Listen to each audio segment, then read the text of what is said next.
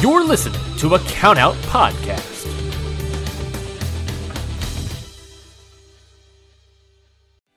What's so special about Hero Bread's soft, fluffy, and delicious breads, buns, and tortillas? Hero Bread serves up 0 to 1 grams of net carbs, 5 to 11 grams of protein, and high fiber in every delicious serving. Made with natural ingredients, Hero Bread supports gut health, promotes weight management, and helps maintain blood sugar. Hero also drops other limited edition ultra low net carb goodies like rich flaky croissants and buttery brioche slider rolls. Head to hero.co to shop today.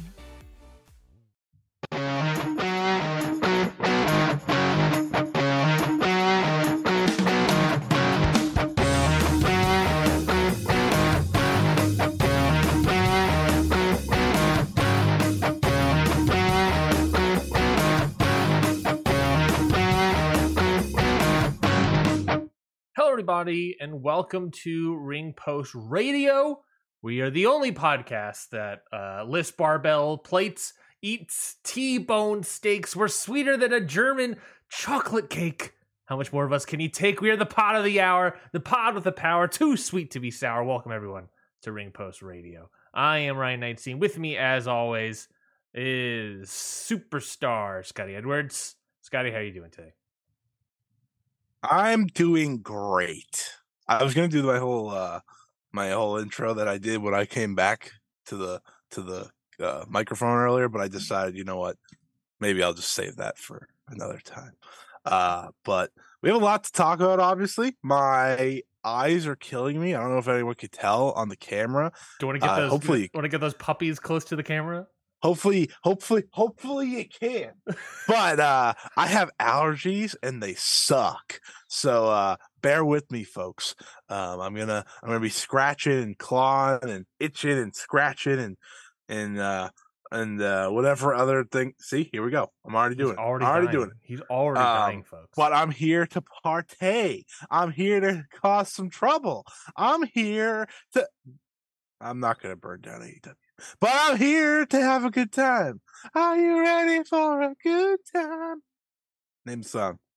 uh, uh, ready to- Something that was a WrestleMania. I thing, I assume it was. Uh, was it a, Weeknd song? Because uh, the past nine have feel like they've been a Weeknd song. Are you ready?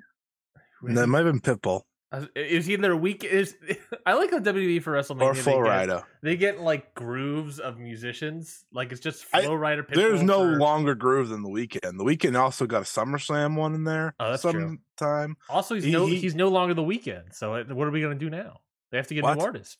Yeah, he uh, he's no longer being called the Weeknd. I forget he's going by his shoot name. The weekday. I believe It's all been a lie. He's actually not as pleasant as a weekend. I believe he's going by. Abel Tes Tesfa. I don't know how to pronounce his last name, Uh, but yeah, he's. I believe he's no longer going by the Weeknd. He hasn't changed He- any of his social handles, so maybe he is. I don't know, but that's what I heard. Monday. Is yeah, who knows? All right, we've already went off the. We've already. You, you wanted to do this actually before we started. We had a whole weird ass tangent convo That's before we true. started, and you're like, "This is That's this is the show, baby." We were talking about Kelly Clarkson and, why she says she never strays too far from the sidewalk. And I said, why would someone who she broke up with or that angered her in a loving relationship Mhm. be so powerful that you don't stray that far from the sidewalk? Like, what what was that relationship like? Yeah. And all right, I, I'm gonna stop. we have a lot to get to. So Yeah, uh, we gotta- much as much as I want to say I'm a missionary, I'm a missionary. Uh, we won't. Yeah, we got a, a, a bunch of nonsense to get to. We got a Shout out Seth freaking Rollins, Impact's Under Siege show, which is happening this Friday. Scott freaking E. We got uh Stardom's Flashing Champion show this Saturday. Uh we got more Boss talk uh because the best of Super Juniors is raging Was on. Boss on today? What's that? Was Boz j- on today? Yes, it was. Night eight was today. Bastards. We're more than halfway through. Oh yeah, this thing flew. This thing's over in a week from today. Yeah. It's it is we're almost done. Uh, When when is officially the final night? It is A week from today. Oh, perfect, perfect for a week from today. um, yeah, I think we'll talk about that not next episode, Never. the week after that. Um, yeah, we'll eventually Yeah. get to the boss job. It'll be part of. Well, no, we won't talk about it because we'll just be talking about Dominion, so it won't matter. Oh, that's true. At, a- at that point, it's just Dominion because the winner of Boss will be in Dominion, right? Yeah, Perfect. Perfect. Perfect. Perfect. Oh, we would be talking about it. Oh, interesting. We got an interesting lineup and schedule coming up that we'll talk about. yeah, yeah. Um, I'm not gonna do the LA night. Yeah, every time because that would get annoying. Yeah, sorry. cut back. Cut back to an episode where we fully did it nonstop for like 30 minutes. Let's talk about wrestling. Uh, how do we start this goddamn show? Um, let's talk off just basically, probably. I don't know. Are we in for a collision? we're probably going to talk about the biggest news bit of the week, which is well, no, sorry, we're going to start off with the second. Superstar Billy Graham's passing. Yes, yes, yes. That. Uh, do you have any memories of Superstar Billy Graham? Obviously, you and I were not alive during Superstar Billy Graham's entire run, or his controversies. But uh, do you have any thoughts on the passing of Super, Superstar Billy Graham?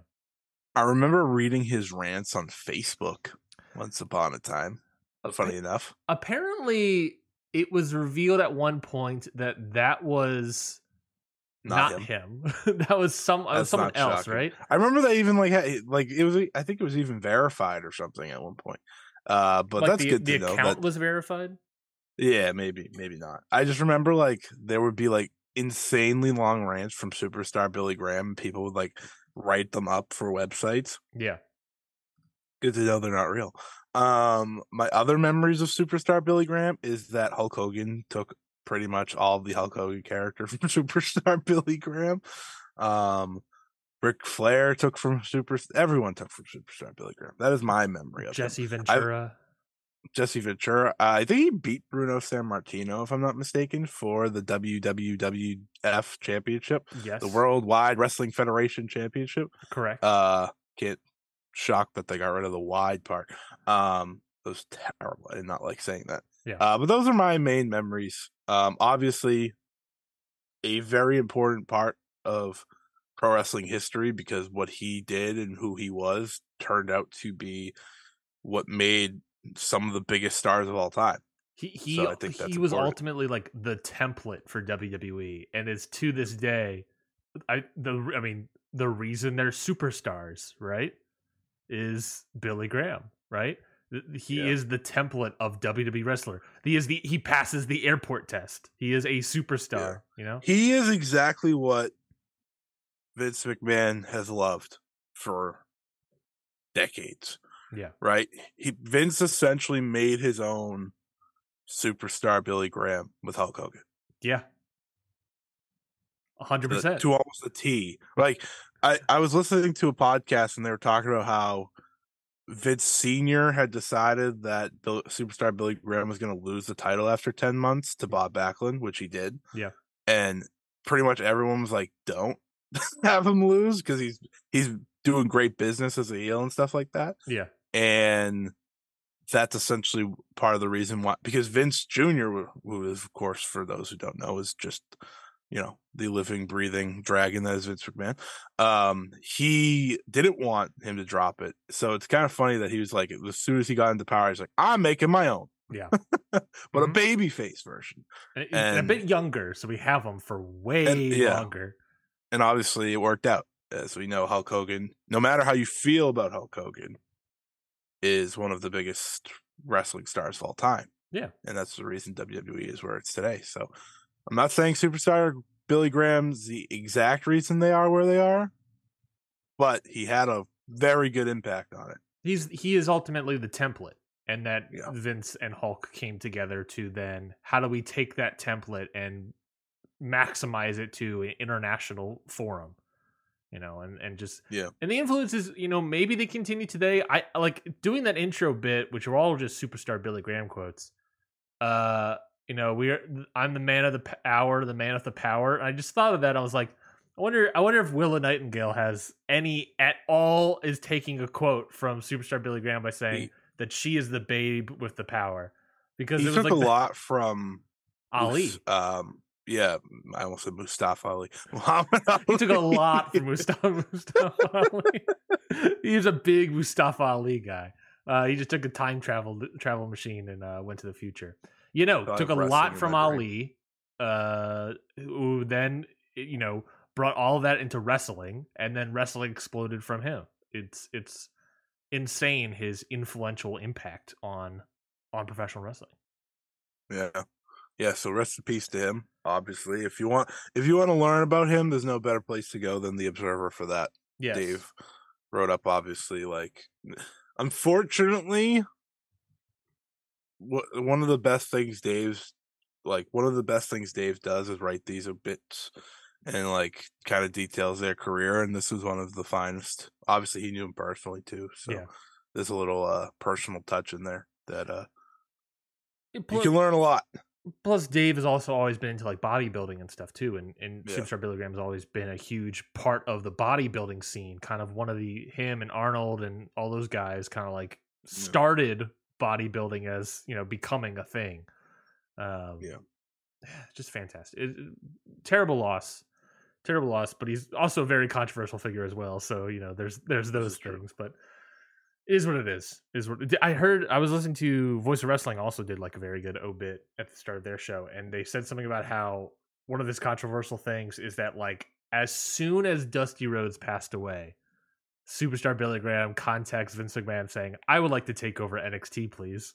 And it was like, like, like day one, like the like the very day that he passed away, he like contacted Vince McMahon, which is like crazy to think about because one, how come on, man, the guy's not even like in the ground yet, but two, uh-huh. this idea of like what the world would have looked like if Vince was like, sure, if superstar Billy Graham, a guy that I don't even know if he was following any wrestling at that point in time, right.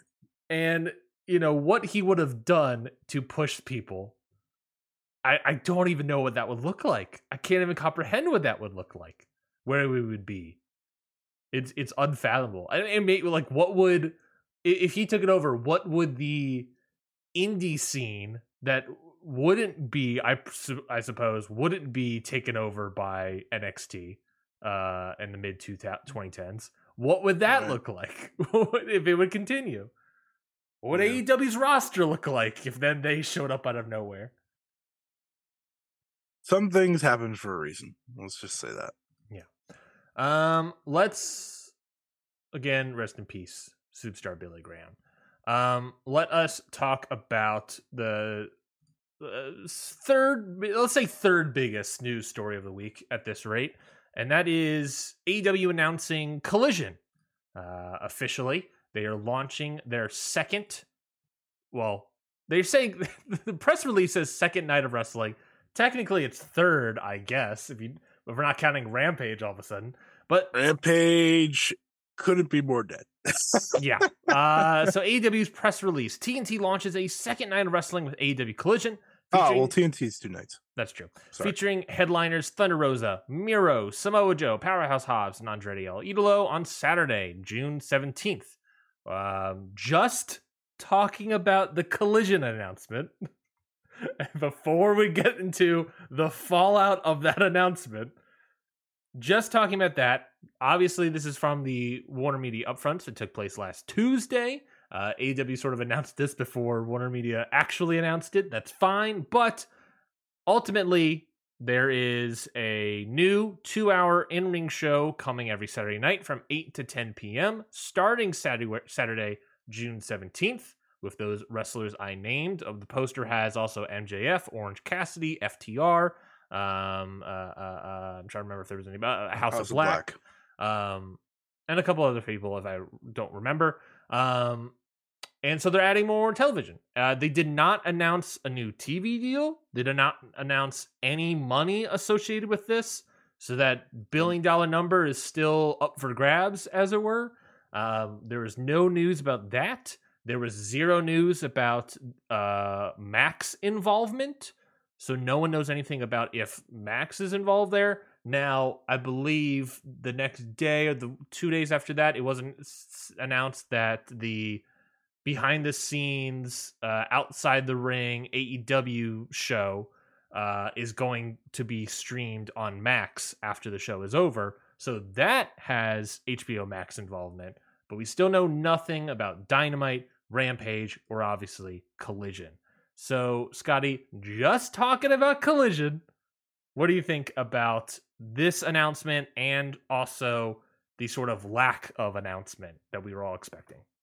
I'll talk about the lack of announcement first. Obviously, kind of a big shocker because I feel like that was that was the main thing everyone was talking about. Was like, yeah, we know about collision. Who cares, right? It was more of what's the TV deal? Uh, what's the what's the what's the deal with Max? And it was a little bit of a letdown to me. It didn't like at the same time. I don't know why I like expected that to be like, yeah, we just agreed to a five year, one point whatever billion dollar deal to stay with Warner Media.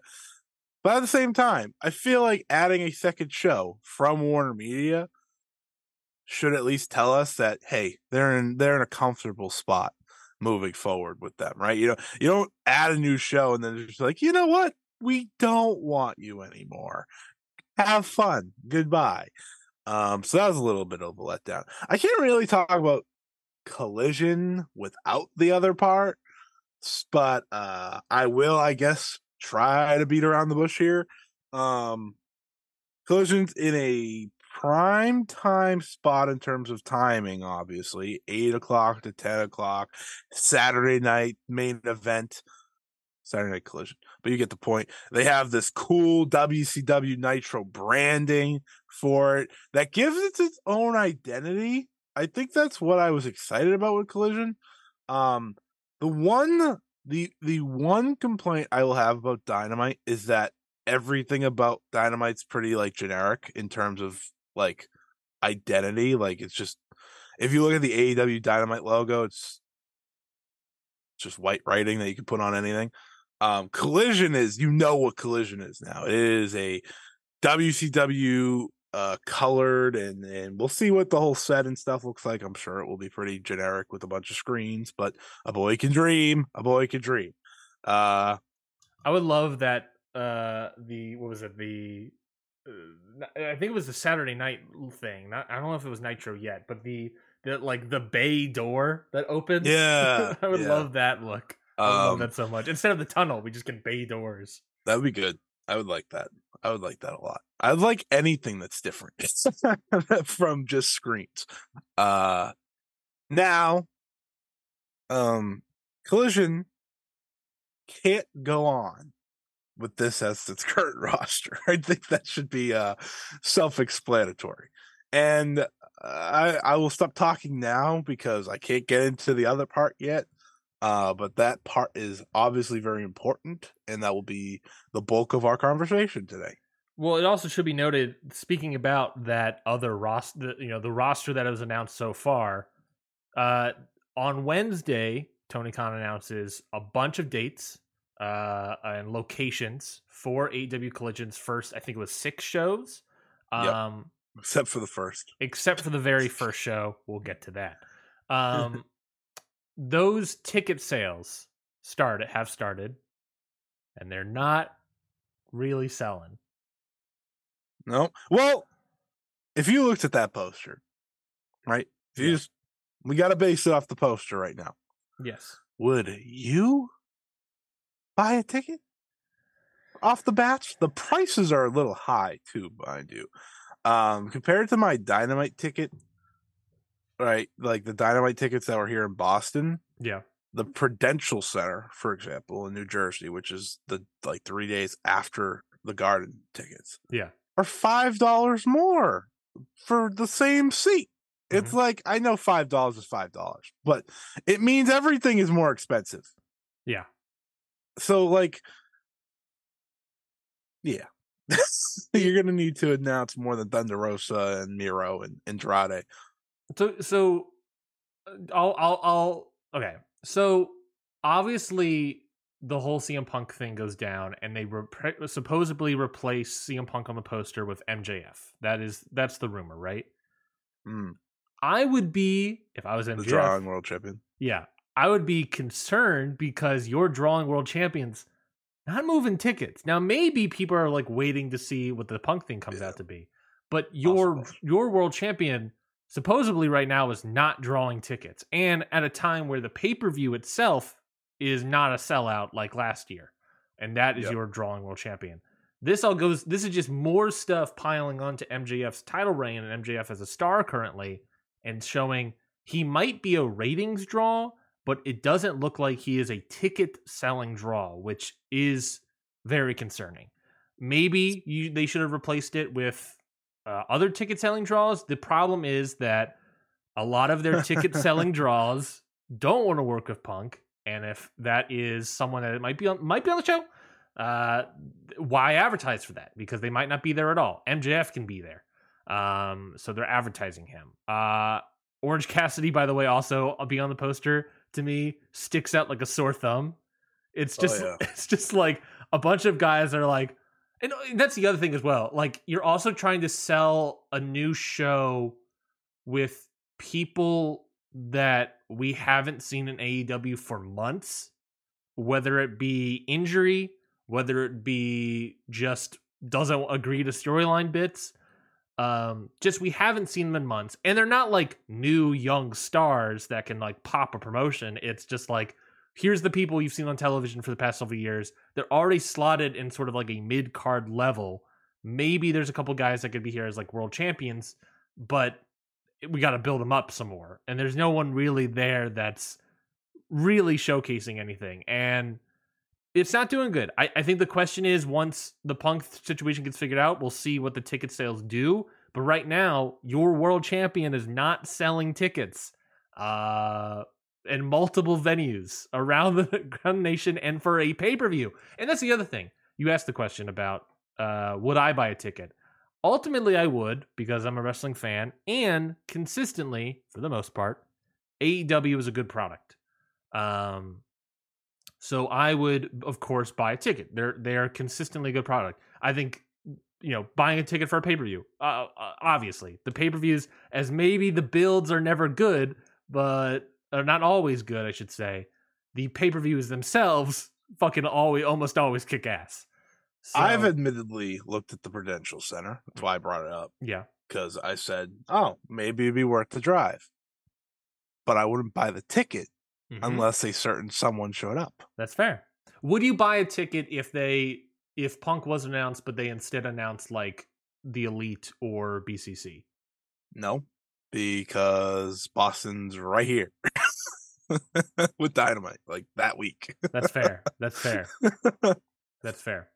Um, but if if Boston wasn't there, I presume the answer would be then I would think about it. Yeah. I would think about it. I wouldn't. It wouldn't be as much of a like must, um, because I've seen them all. sure, sure, sure, sure. Um, I've seen them all in one form or the other. Um, so I don't know. I don't know. That's it. It's not as much of a draw for me, I guess. That's fair. Um, You know, what I'm also that's not really their fault. I'm also surprised that based on the rumors about this collision show and what it is and who other top stars would be, I'm surprised that Jericho wasn't announced on the poster. I thought that was interesting. Maybe I don't know why. Like I would have had him on the poster no matter what. If we're trying to sell tickets, why not have Yeah, Chris like, Jericho on I it? can't. I can't even think of a reason why. Because out of all the reports we've heard, and we're just gonna slowly get into this, Yes. we've never heard disconnection between Punk and Jericho in all, No. all of this. At- at the- So all we've heard like- is that like Jericho is the mediary uh, between Punk and like everyone else, seemingly. Yeah, exactly, exactly. So I don't know. And there was also Oh. rumor at one point that the first rivalry or first story bit with uh, Punk was going to be against Jericho. Now it looks like Right. it was, it is slash was planned for Samoa Joe. So You're goddamn right it was. So, Listen, but, listen, but that doesn't mean that listen. Jericho wouldn't be on the show. Right, I know. Maybe right. I it makes no sense to me Yeah. why Jericho was not on this poster. Um that listen, that's the one match I want. Punk If Joe. he blow if, if he comes back and blows up after that, that's fine. That's fine. Just let me get that. Just Yeah. let me get that. Yeah. Um, CM Punk. All CM right. Punk, So my guy. we got a lot of lot of info, a lot of talk. Strap in, folks. Um, Do you know a lot of people aren't very happy with CM Punk? No, uh, a lot of people aren't. And let's let's maybe let's start out with that, where are give me a vibe check with you about CM Punk? Oh, I'm fine. Not really shocking, but I'm fine. Like Sure. I don't I don't know. I don't I've always pretty much been fine with most of well, not really. I wasn't fine with Brawl Out. Yeah. Um but times have calmed hmm for me, for me. Mhm. And a show is here that to be different needs him. He's one of my favorites of all time. hmm plain and simple. Uh, I was okay with everything except for bringing back the biting man.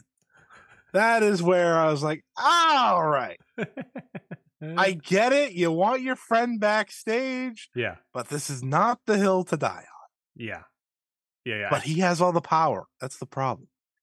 he's he's the babe with the power.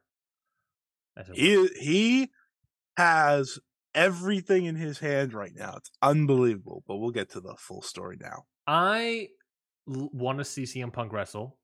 CM Punk wrestling was fantastic. His you had a good you had a good tweet. You know, you you said I can both want to see him wrestle and also want be fucking annoyed or whatever I with him. fucking I, I am I want to see him wrestle, but I also want him to, in his own words, log off and touch grass because this guy needs to I get off. listened to him. It was a good idea. He needs to get off of Instagram so badly.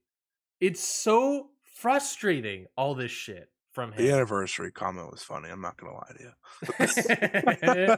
I was like, all right, that was a good one. it's it's just very it's just very i'm very frustrated about all this because a lot of this week's news wouldn't have gotten to the point it was in my view if it wasn't for his instagram comments if he just stayed silent then a lot of this stuff wouldn't be as big of a deal as we're all making it um but that at the same time i also understand that that is who this man is and that if he can say if he can speak and say something to outlets he will.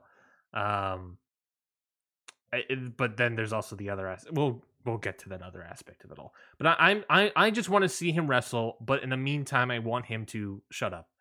Uh, Yeah. that's that's kind of where i'm at. It's like just shut up man. Get me to You- june. Just get to june and i'll be happy Do you do you you just want him to shut up and play and uh, wrestle, not play basketball? Or if you want to play basketball, di- That was a whole different thing.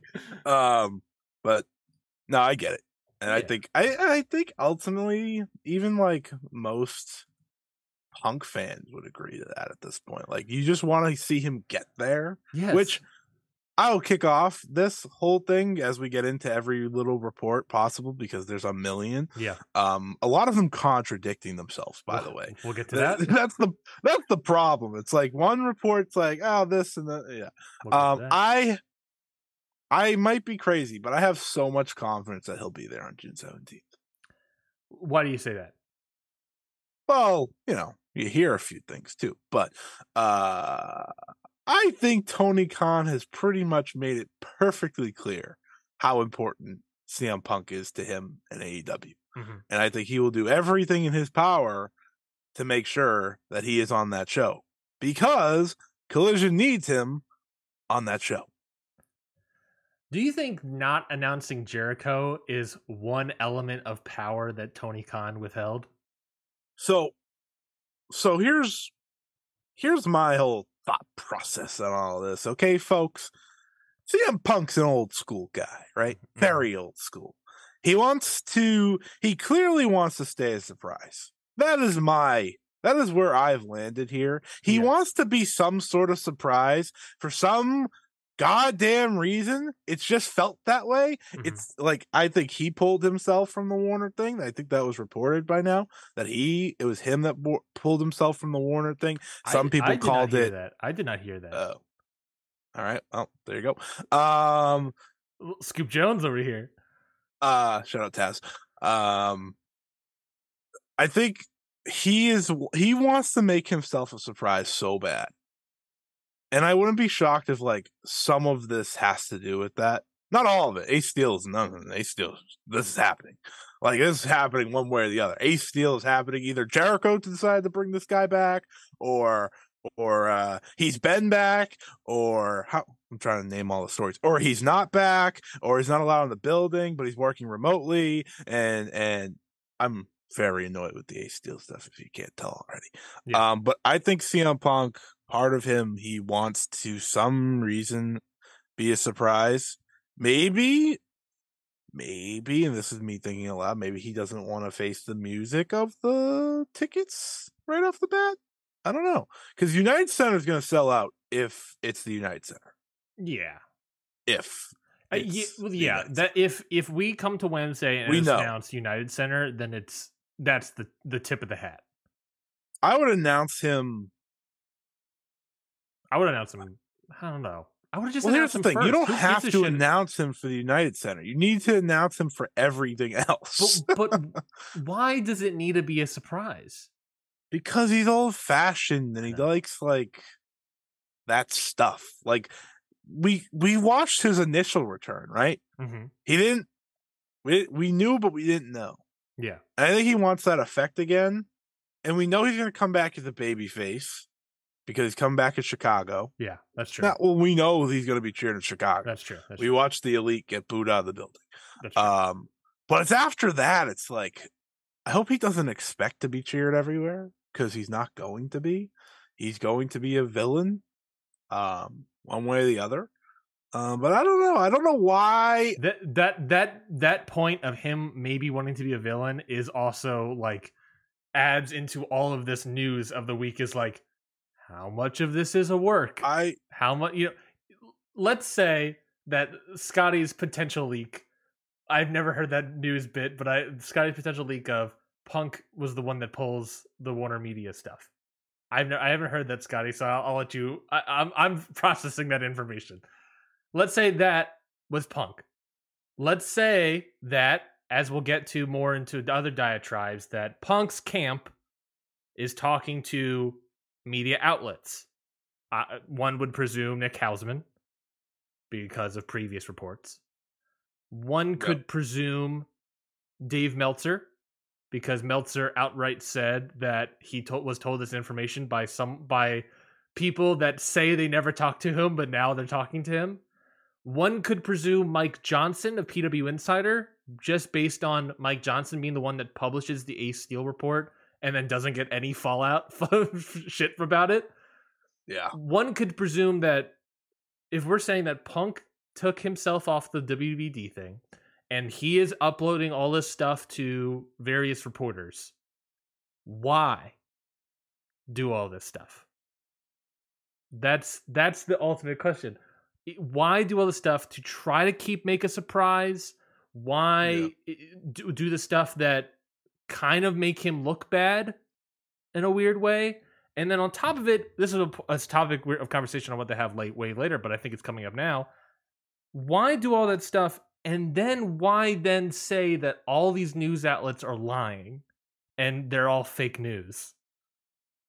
Why? Well, why? remember- why?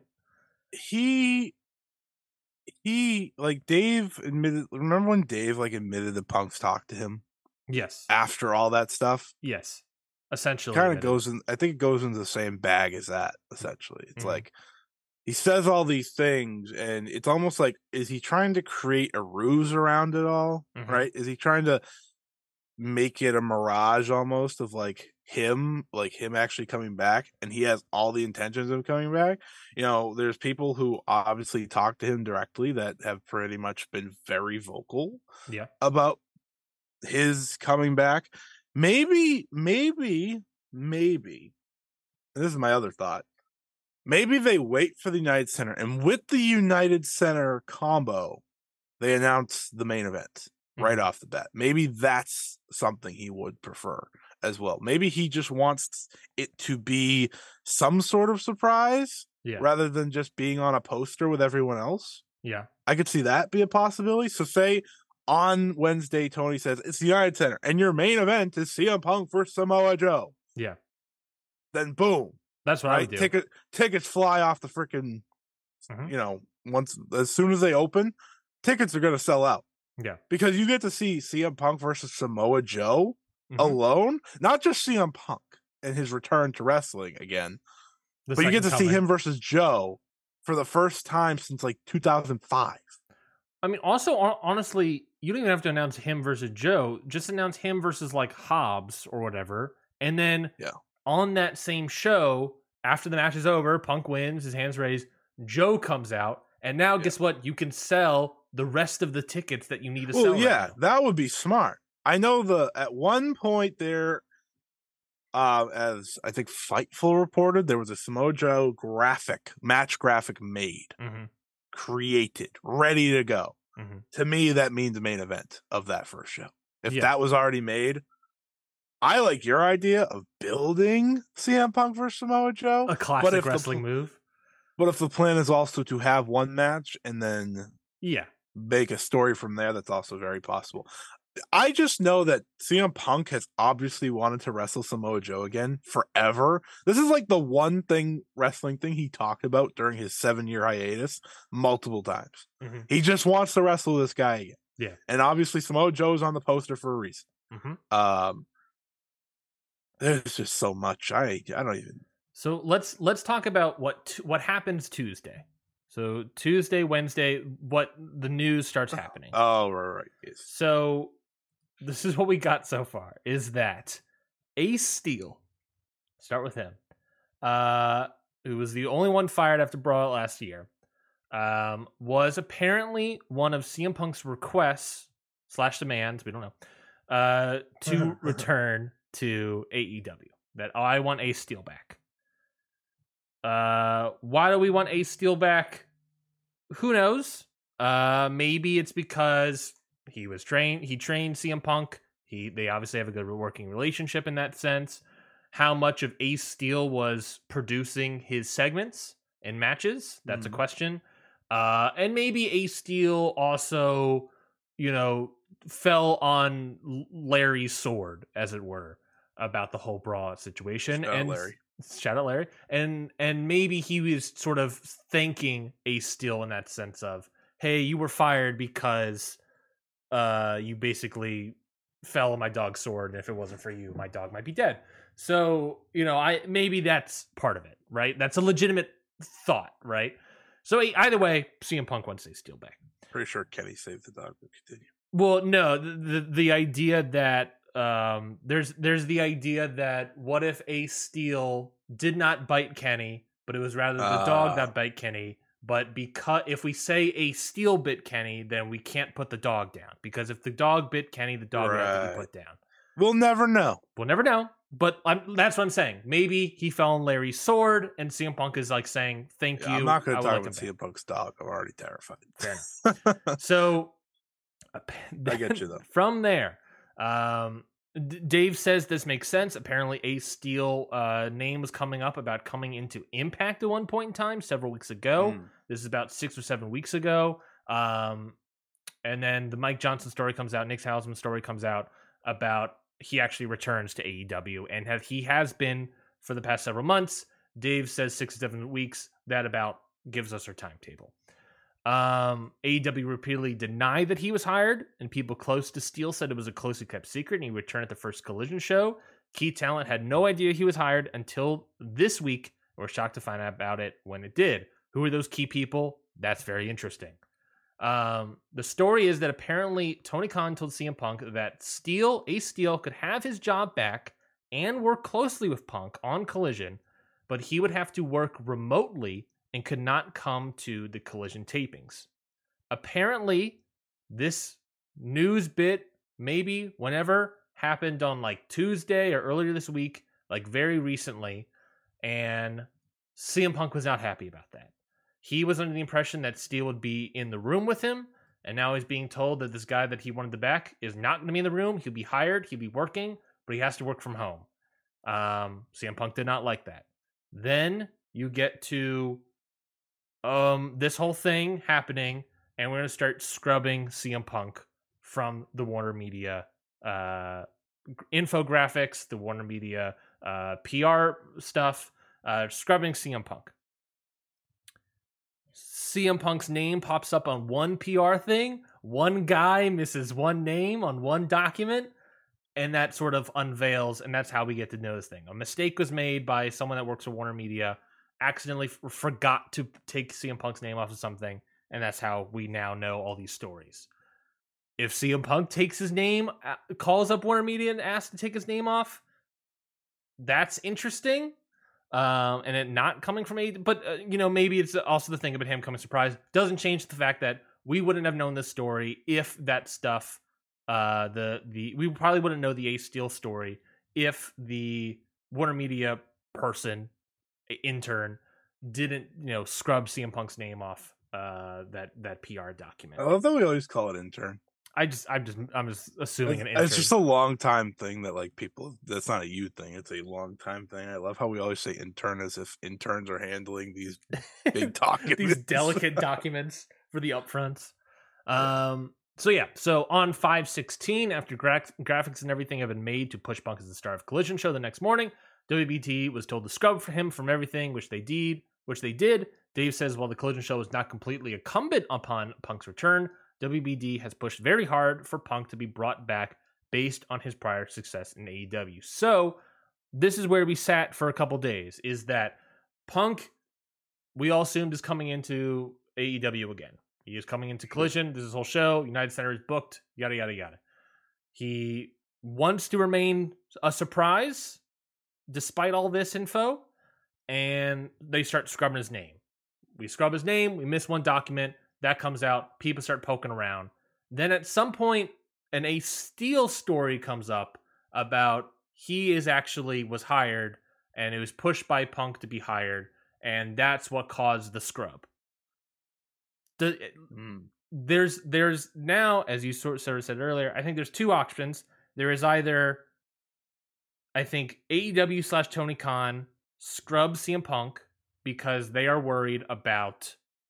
And I'm going to keep these two options because there's another story and different aspects of the story that also make two different options. So we have two Mhm. different options. AEW Tony Khan scrub CM Punk from Warner Brothers Discovery because there's a little bit of a, a tussle, a little bit of a brawl that may be happening, a brawl out, if you will, part two. that and they're concerned that they will not be able to get Punk back for all of this, right? There are concerns about this whole thing. So they scrub him any, anyways, and then the story comes up, and then the Ace Steel thing comes up about this is what caused the scuffle. Secondly, Mhm.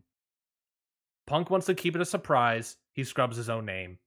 He one person misses everything to cover that up. Ace Steel story and the. Ace story, Ace Steel story, which is published by Mike Johnson and Nick Hausman, and eventually Dave Meltzer, three guys that are potentially getting their info from Punk's camp, as it is said to be believed.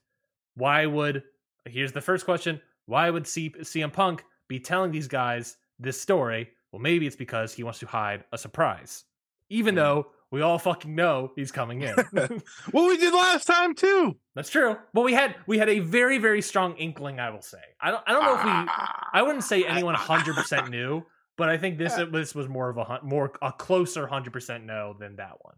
I don't. That's how I First feel. dance, Chicago United Center, first time ever booked. That's was a That's true. strong, strong inkling. And then of course we get Um, to Wednesday of AEW Dynamite. They announce the the tapings. They announce where all the shows will ha- be happening. They don't announce the first date, so everyone's up in the air. Let's start here. Where are you Hmm. thinking? What are you thinking about all of this? Uh, I specifically said on Twitter, I'm not going to say anything until June 17th because Well, I got a to my- podcast to do, Scotty. I know. Well, no, I knew the podcast was more so where I'd save my thoughts because I can't get attacked as much if I just say it on a podcast. um, I thought to myself the whole time it was happening, I was like, I don't know. It, this just is kind of how all the CM Punk stuff has worked at this point, right? Like it's just chaos and and nonsense and chaos and nonsense and Yeah. chaos and nonsense. But he's always come back around.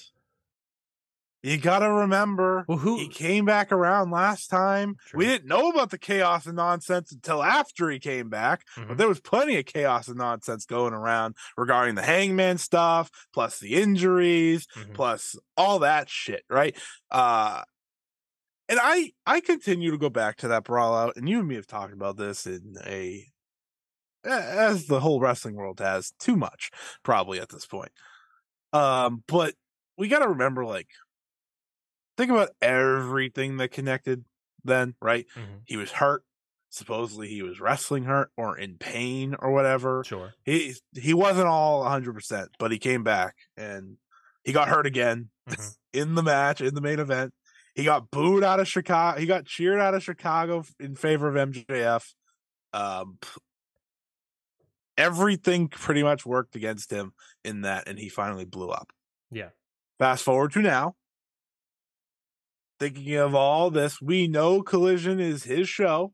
hmm We know, we know it, we know it, we know it. Um, he sees everything Yes. people. Like you, you put it online, he sees it. If you haven't figured that out yet, you're you're crazy.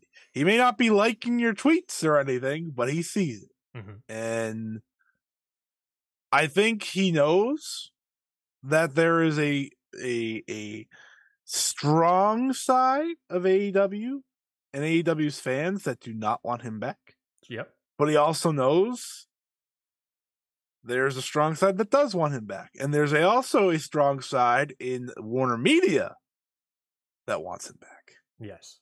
and that's where all the power again goes. Um, the Ace Steel stuff, as confusing as it is, also doesn't surprise me. I don't think it surprises you either. Like at the end of the day, this is his friend. It's always been his friend. Ace Steel has always been this guy's friend. I remember the CM Punk documentaries in WWE. He was always talking about Ace Steel. This is just this is just continuation.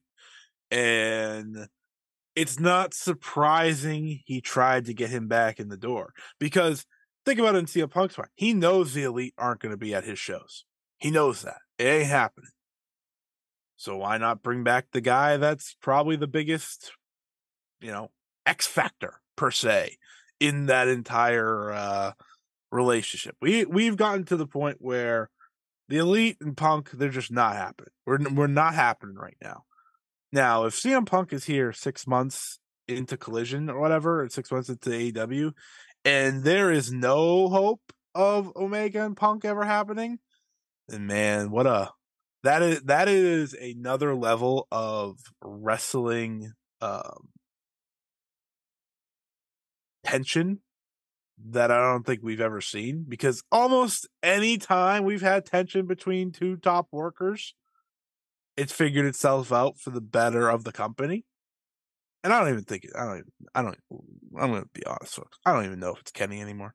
Um It sounds like it. know It sounds like it never really was Kenny. It was more. of a- Yeah, it sounds like it's a more young bucks Yeah. CM Punk scenario, and of course, why would Kenny not side with his friends? So again, fine. And Hangman, and Hangman, and Hangman.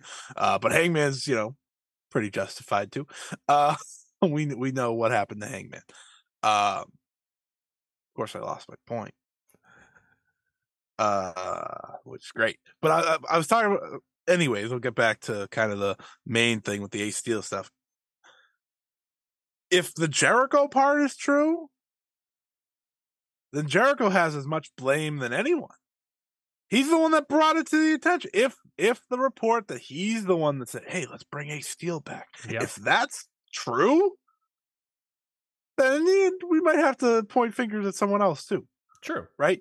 Um, that being said, I think Ace Steel, I don't know if he's back. I have no idea. I don't know if he's been back for months. I mean, if if uh if we knew that CM Punk wasn't feeding Nick Hausman information Mhm. for months upon months, Yeah. I would react. But for now, I'm gonna push that to the side. yeah. I'm Gonna push that and wait for that. He could be. He could be working there for months remotely. Who knows? He's not in the building. Uh, Who- what the hell is he how, doing? How can you prove it beyond talking to Mookie Ghana about payroll? I don't like. Eg- exactly. Um, I'll I'll kind of end with this thought. Mhm. Collision needs CM Punk. that and that's an interesting part too that goes back to what we said about the ticket sales Yeah. it looks like that collision needs cm punk which is also why i s- thought said to myself well why wasn't jericho on the poster Why Mm. is it? Why are we set up like that one? I have no idea. I can't. But that, but that's what I mean. Like it's set up like now to be like Collision needs the second coming to happen and CM Punk to return, and that will save Collision right now. And CM Punk will Hmm. save AEW. And that's what it feels like it's being set up like. Kind when- of sounds like what he would love. yeah, right? That that's the point. And that like we could have announced Jericho, but we're not announcing Jericho. Why replace Punk on the poster with MJF? Why not replace it with Jericho, someone that we believe would be on the show? Right. Why are these things not happening? Why is, Mm-hmm. you know, MJF's on the poster, right? And then there was news this past week about, oh, there's the next title feud is going to be with Adam Cole. Is Adam Cole going to be on Collision? Why not put him on the poster? Why why leave off tickets drawing guys and create a situation where Collision needs to be saved? These are the Mm. questions we all need to ask. That's that's why I keep bringing up the idea of the surprise and stuff like that. It almost feels like it's being created that way. That yes, he he needs to save it. yes, I think I I can agree with that. That and that feeds the punk ego so much. It's smart of him if he's given the ability to do it that way. I Mhm. would do it too. How do you make yourself feel like an even bigger deal? Yeah, you announce yourself and you kind of save a brand. Now, here's the other aspect to that. I think here's the aspect that hurts the surprise Mhm, track of the story, right? Sure. This man then promptly is has been on Instagram for a while, showcasing him training and him coming back and starting to come back. Oh, he's been on Instagram. I haven't. Uh, I haven't noticed. And then this past week, he's all over Instagram and posting the stuff and is creating a few Great hockey follow if you're a hockey fan.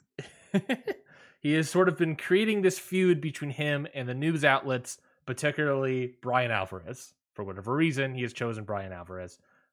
There's long-standing heat between Punk and Alvarez. Seemingly, Was a choice. seemingly Punk's side is where the heat is, but that you could describe any Punk heat as most of the heat is coming from Punk to the other person. Hmm. That's besides the point. So you then get this element of he's all over the internet, he's all over the story the week of this stuff is happening, um, Mhm. and it's all about him not going to be there. If we're going for the surprise, why go on social media all the time? What is what would be the purpose of doing that?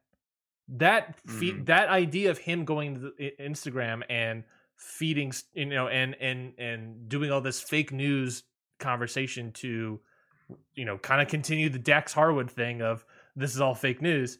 Why why that kind of feeds into the the first idea of he's feuding with AEW Tony Khan. They took him off. This story's a lie, and and and Punk is mad at the news outlets for all this story and all this stuff, and he's mad at Bryan Alvarez for covering the story and and lying all this stuff.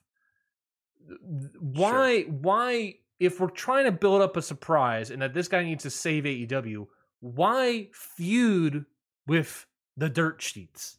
What's what is the point of that? So my my thought process on this is if you just go silent Mm-hmm. on social all of a sudden, something he hasn't done this whole time, right? He's been he's been tweeting about hockey and just life overall for months now. Even that's the one thing he's done. He hasn't talked about wrestling, but he's done that. Um I think you can't go radio silent, but I do see your point as well. Why go at the dirt sheets and why do that stuff? Yeah. And I think again that may go to, and this is just me thinking aloud. I have no idea. Maybe that goes to his old schoolness Mm-hmm. and the scoops and stuff like that. He just doesn't like that. That's clear. But he does seemingly pick and choose who he goes after, and I think that's the interesting part. You're right. he Um, is so going into the surprise element. el- That track that we're talking about. Another aspect of why I think it hurts the surprise track is supposedly the Ace Steel story is a cover up for to, to hide the surprise of him taking himself off the Warner Media uh, poster, right? That's that's Hmm. that's that's that track. Is that, that that's all cover up? He's the punk camp is feeding that story to Meltzer, Hausman, and Johnson, as as we believe that those are the sources for that story. Sure. Why then choose to yell at them and then pick out specifically Bryan Alvarez? Mm. Yeah. Um, I can't give you a reason for that. I ha- this, see that's the part of this. Like, I don't think anyone is gonna have a clue on right in terms of an answer. It's like, why? Why go after this guy? Why go after that guy? Doesn't any of it necessarily make sense to me? No. But it seems to be the path he has selected to hype himself up in a way that he's he's connecting to fans that may not like them Yeah. maybe maybe that's also what he's trying to do maybe maybe catch a bone from those folks Yeah. um Do you think it keeps the ad-free shows people do you think it keeps Punk's name in the media this week like it was meant to do? In a different Oh, way, absolutely. obviously in a different way, but it Sure. keeps his name in the, we're talking about Punk. We're spending like an hour on Punk. He in an alternate universe, he's just announced on the collision thing and we're like, "Oh, CM Punk's back." But now we Right. uh, we're spending all this time talking about CM Punk. He's talking to Bryan Alvarez eh, or, you know, feuding with Bryan Alvarez with stuff, keeping his name out in the in in the the sphere, and Sure. talking and, and his feud is about this Ace Steel story that supposedly he's the one prompting up, or his camp is prompted prompting up. You know, Mhm. it, it, it draws the focus to this stuff away from collision, away from Punk's return, yada yada yada. I guess in a sense. Mhm. I don't know. Let's I- move. let's- that's the thing right we don't know i don't think anyone knows that's the, that's the scary part right no one actually has a clue So let's go to on? let's go to this third bit of the story that's been prompting up really like Friday, Saturday. PW insiders Mike Johnson Wrestling Observer's Dave Meltzer both report on a backup venue plan being put in place by AEW.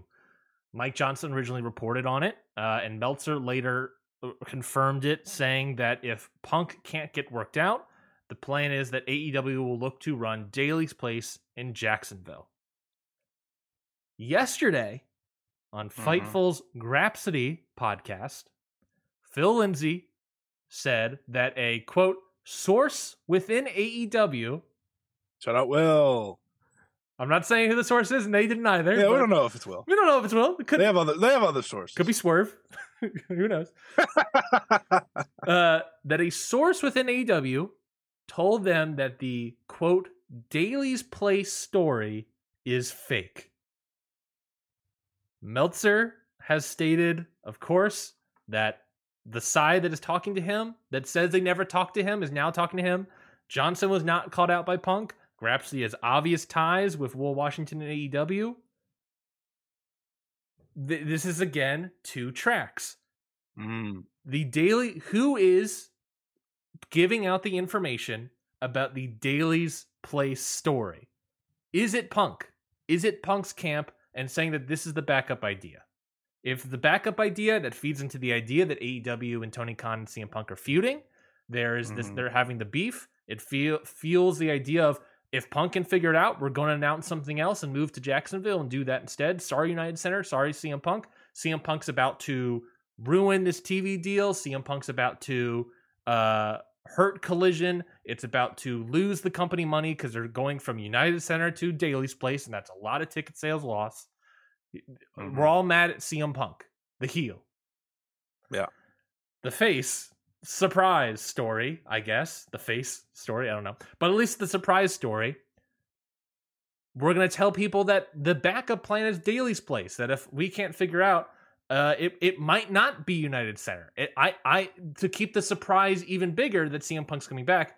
It might not be United Center at all. It might be Daily's Place that happens. It might not be United Center at all.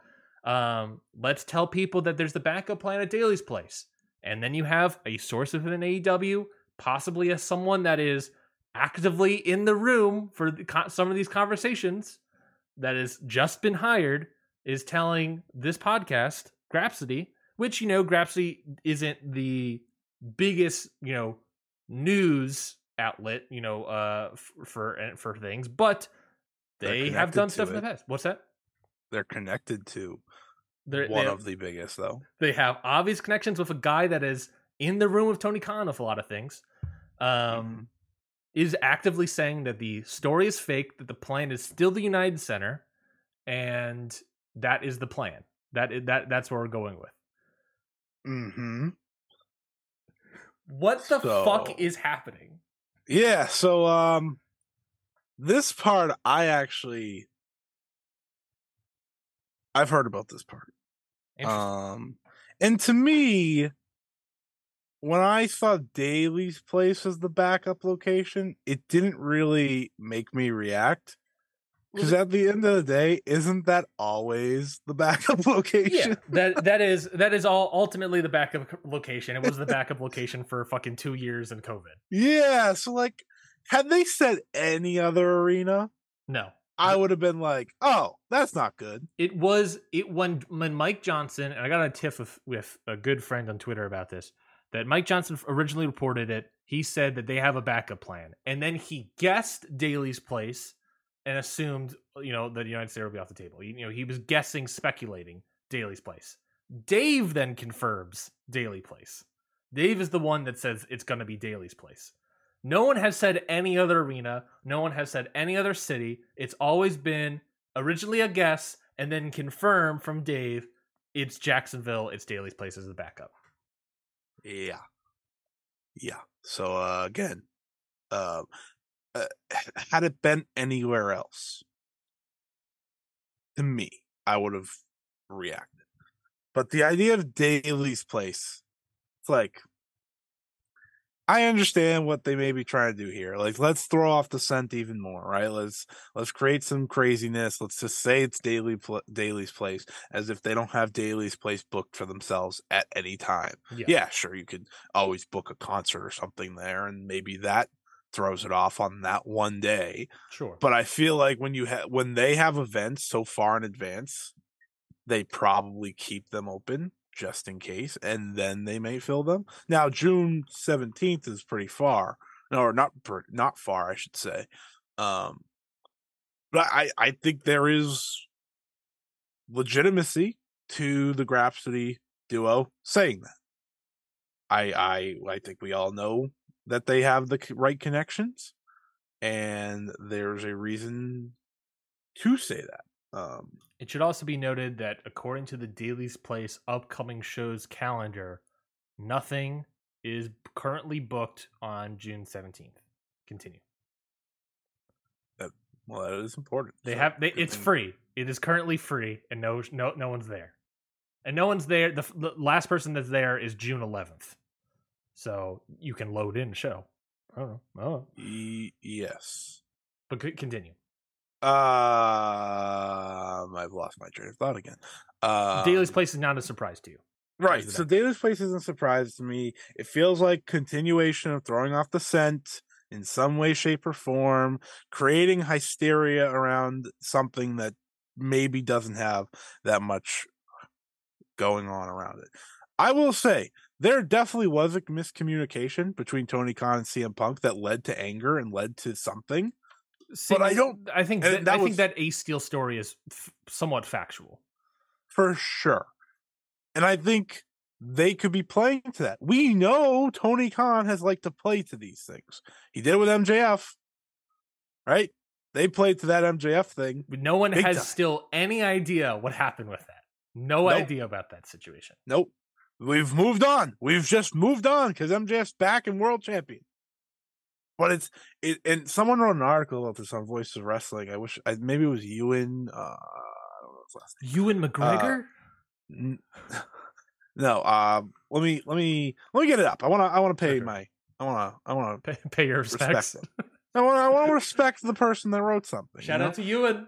Shout out. know? um meta kayfabe a new layer of managed reality from and cameron um i, I read through this is kayfabe really dead and and kind of he in the article kind of brings up the idea of like making reality also kayfabe like the reality mindset Yeah.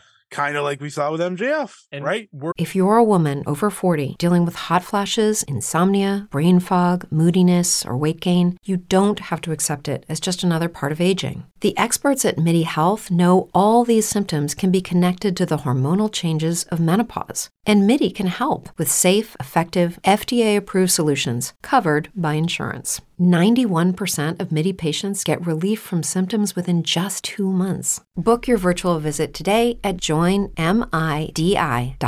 working the newsletters is Working the newsletters to an idea. extreme level to make company make the company work. Do I think MJF was probably mad at that time? Yeah. Do I think he took off a break because he actually was mad and went home? No. Do I think that promo that he cut on Tony Khan, calling him a bitch and telling him to fire him, was real? No. in front of You know why? in front of Warner Media executives. Right, exactly. Um, and do I and that could be what we're doing here with CM Punk. This is a new way of trying to tell stories and try to work around certain things. Maybe that's it. At the end of the day, I don't know. At the end of the day, if you're working reality, then no one knows anything. And and I and I but I also think that it's a I think that is a cool idea on paper. Right? Mm, to do that Mhm. in terms of wrestling entertainment.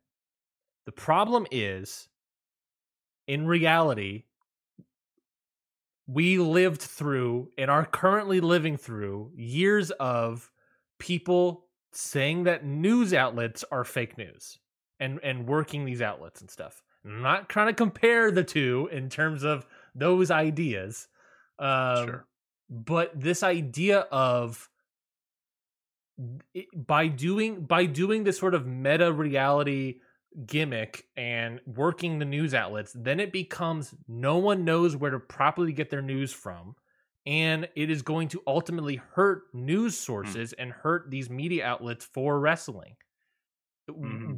That is the downside to if you're working everything and you're trying to keep it a surprise and do all this stuff then what you're ultimately doing who gets the who gets hurt from that? Uh wrestling media outlets get hurt from that wrestling fans get hurt from that all to have a cool surprise. All so that you just ignore all the other news and just watch tv and to Mhm. a certain extent that's what CM Punk and probably Tony Khan I don't know about Tony Khan but at the very least I'm sure that's what they want them to do is don't read the news outlets because that's where the spoilers will be. Don't don't dive into don't listen to ring post radio. I'm sure that's cm punk's idea because they'll spoil ideas maybe we're spoiling the idea of his surprise Come on, I'm backing you up. Don't say that. but on, may, maybe it's like don't listen to any of these things Yeah. so that you just watch television and don't get spoiled at all if you don't Mhm. pay attention and don't trust dave sean ross sapp mike johnson nick hausman bryan alvarez us very limitedly uh very very limitedly if you don't listen to anything then you're just going to watch the tv and just enjoy it and you don't have to get spoiled on anything. Ultimately at the same time that will hurt everyone's livelihoods and careers of oh they all make money and now no one's believing them and they're all going to be hurt. We saw what's happening with it with cnn we saw what happens with all our new outlets. We saw what happens with fox news. We saw what happens with all these places. They took it obviously to a, a, a way bigger extreme um and a lot of their falling out is less about the fake news thing and more about you know right-wing extremism. But you have a similar situation where it's going to hurt the the hurt financially potentially the media outlets. Um so i i i don't know if that's a great strategy in my opinion but i think you're right in saying that it, it may appear that that is the strategy. That is the story. That is the kayfabe right now hmm Yeah, that's I, that's kind of where I land. Just I think it is a reasonable idea because otherwise, why, right? Why? Otherwise, why do any of this stuff? Why why tell the Ace Steel story? Why push that? Why yell at Bryan Alvarez about an email from 13 years ago? Why do any of this stuff? Exactly. I just It it's And maybe- it's and not. maybe- so- maybe the answer I, is nothing. Listen, I know some things. I don't know everything. Um, I'm not a I'm not a genius. Um, I don't know. not gonna act like I do know. Mhm. Um, but uh, I don't. It just I it throws me off, and I think it throws everyone off a little bit, right? It's just make it make sense, and we're trying to make it make sense. A- And at Which the end of the day, if CM Punk wants you to stay off the internet and wants you to no longer pay attention to the news outlets because they're potentially fake news and just watch TV, then ultimately he's telling you to log off the internet, watch him on television, and maybe just, I don't know, touch grass. Hey, I did. It was a great time. Any other things that you have to say about this guy? And t- and we'll find out maybe more information on Wednesday, and we'll talk about him again on Friday. But uh, No, so we got. I don't have anything to say because it's going to change seven different ways in the next three weeks. Like, that's the whole thing. You, I said to you specifically, I am happy we record on Sunday and not, you know, Wednesday, Thursday, Friday, Saturday, like normal, because everything changed since that Wednesday. Everything's changed. Yeah, There's been seven different other stories, right? That's why I'm happy we don't. Um, that being said, half of the stuff we say right now probably won't matter in th- in four days, right? half of the stuff we're talking about seems to be fake. Uh, right? I mean, the whole Daily's Place stories apparently might be fake. You know, it's you know, th- this is what we spent an hour on fake news, right? That's that's the idea. Who the fuck knows? And and then there's the ultimate conversation of like do you does this make AEW look like a quote unquote sloppy shop? Does it upset Warner Media? Maybe they're also cool with this idea. Who the fuck knows? Because ultimately, if this still means they're getting CM Punk back, fine. They can ta- they can take it. I don't think CM Punk is that big of a draw compared to like other issues that Warner Media has, but it made A- it makes their AEW wrestling product even better. Sure, we'll we'll do it. We don't care. Uh, it, we we made a mistake on scrubbing his name, anyways. How much of this stuff wouldn't be talking about if the scrub wasn't if the mistake wasn't made? yep. I think we might have moved on from a lot of it, right? Maybe, maybe. who knows? Maybe we don't know. That's the that's the problem. Instead, don't- instead we'd be spending like thirty minutes on like why is there no Jericho on the poster? Why is Punk? You know, you know, it would be why is no Jericho on the poster? Punk is back and he's wrestling, and that's cool. And then that's it, Right. right? And that's all we spend on it. And I don't, I don't think the Ace Steel story comes out until maybe Collision, and I don't think the Daily's Place thing is happening, and you know all this other stuff. Who knows what will happen the next couple days? We'll find out maybe on Wednesday. Who the hell knows? maybe Maybe. big maybe hard maybe. if I was CM Punk and I wanted to do the surprise gambit and do the fake reality bit, I would announce Daily's place on Wednesday. Why not? Why not? Uh, because you gotta sell tickets. I, I agree. I think ultimately it's ca- it's the capitalism idea, uh, and you need to sell money and sell tickets and stuff.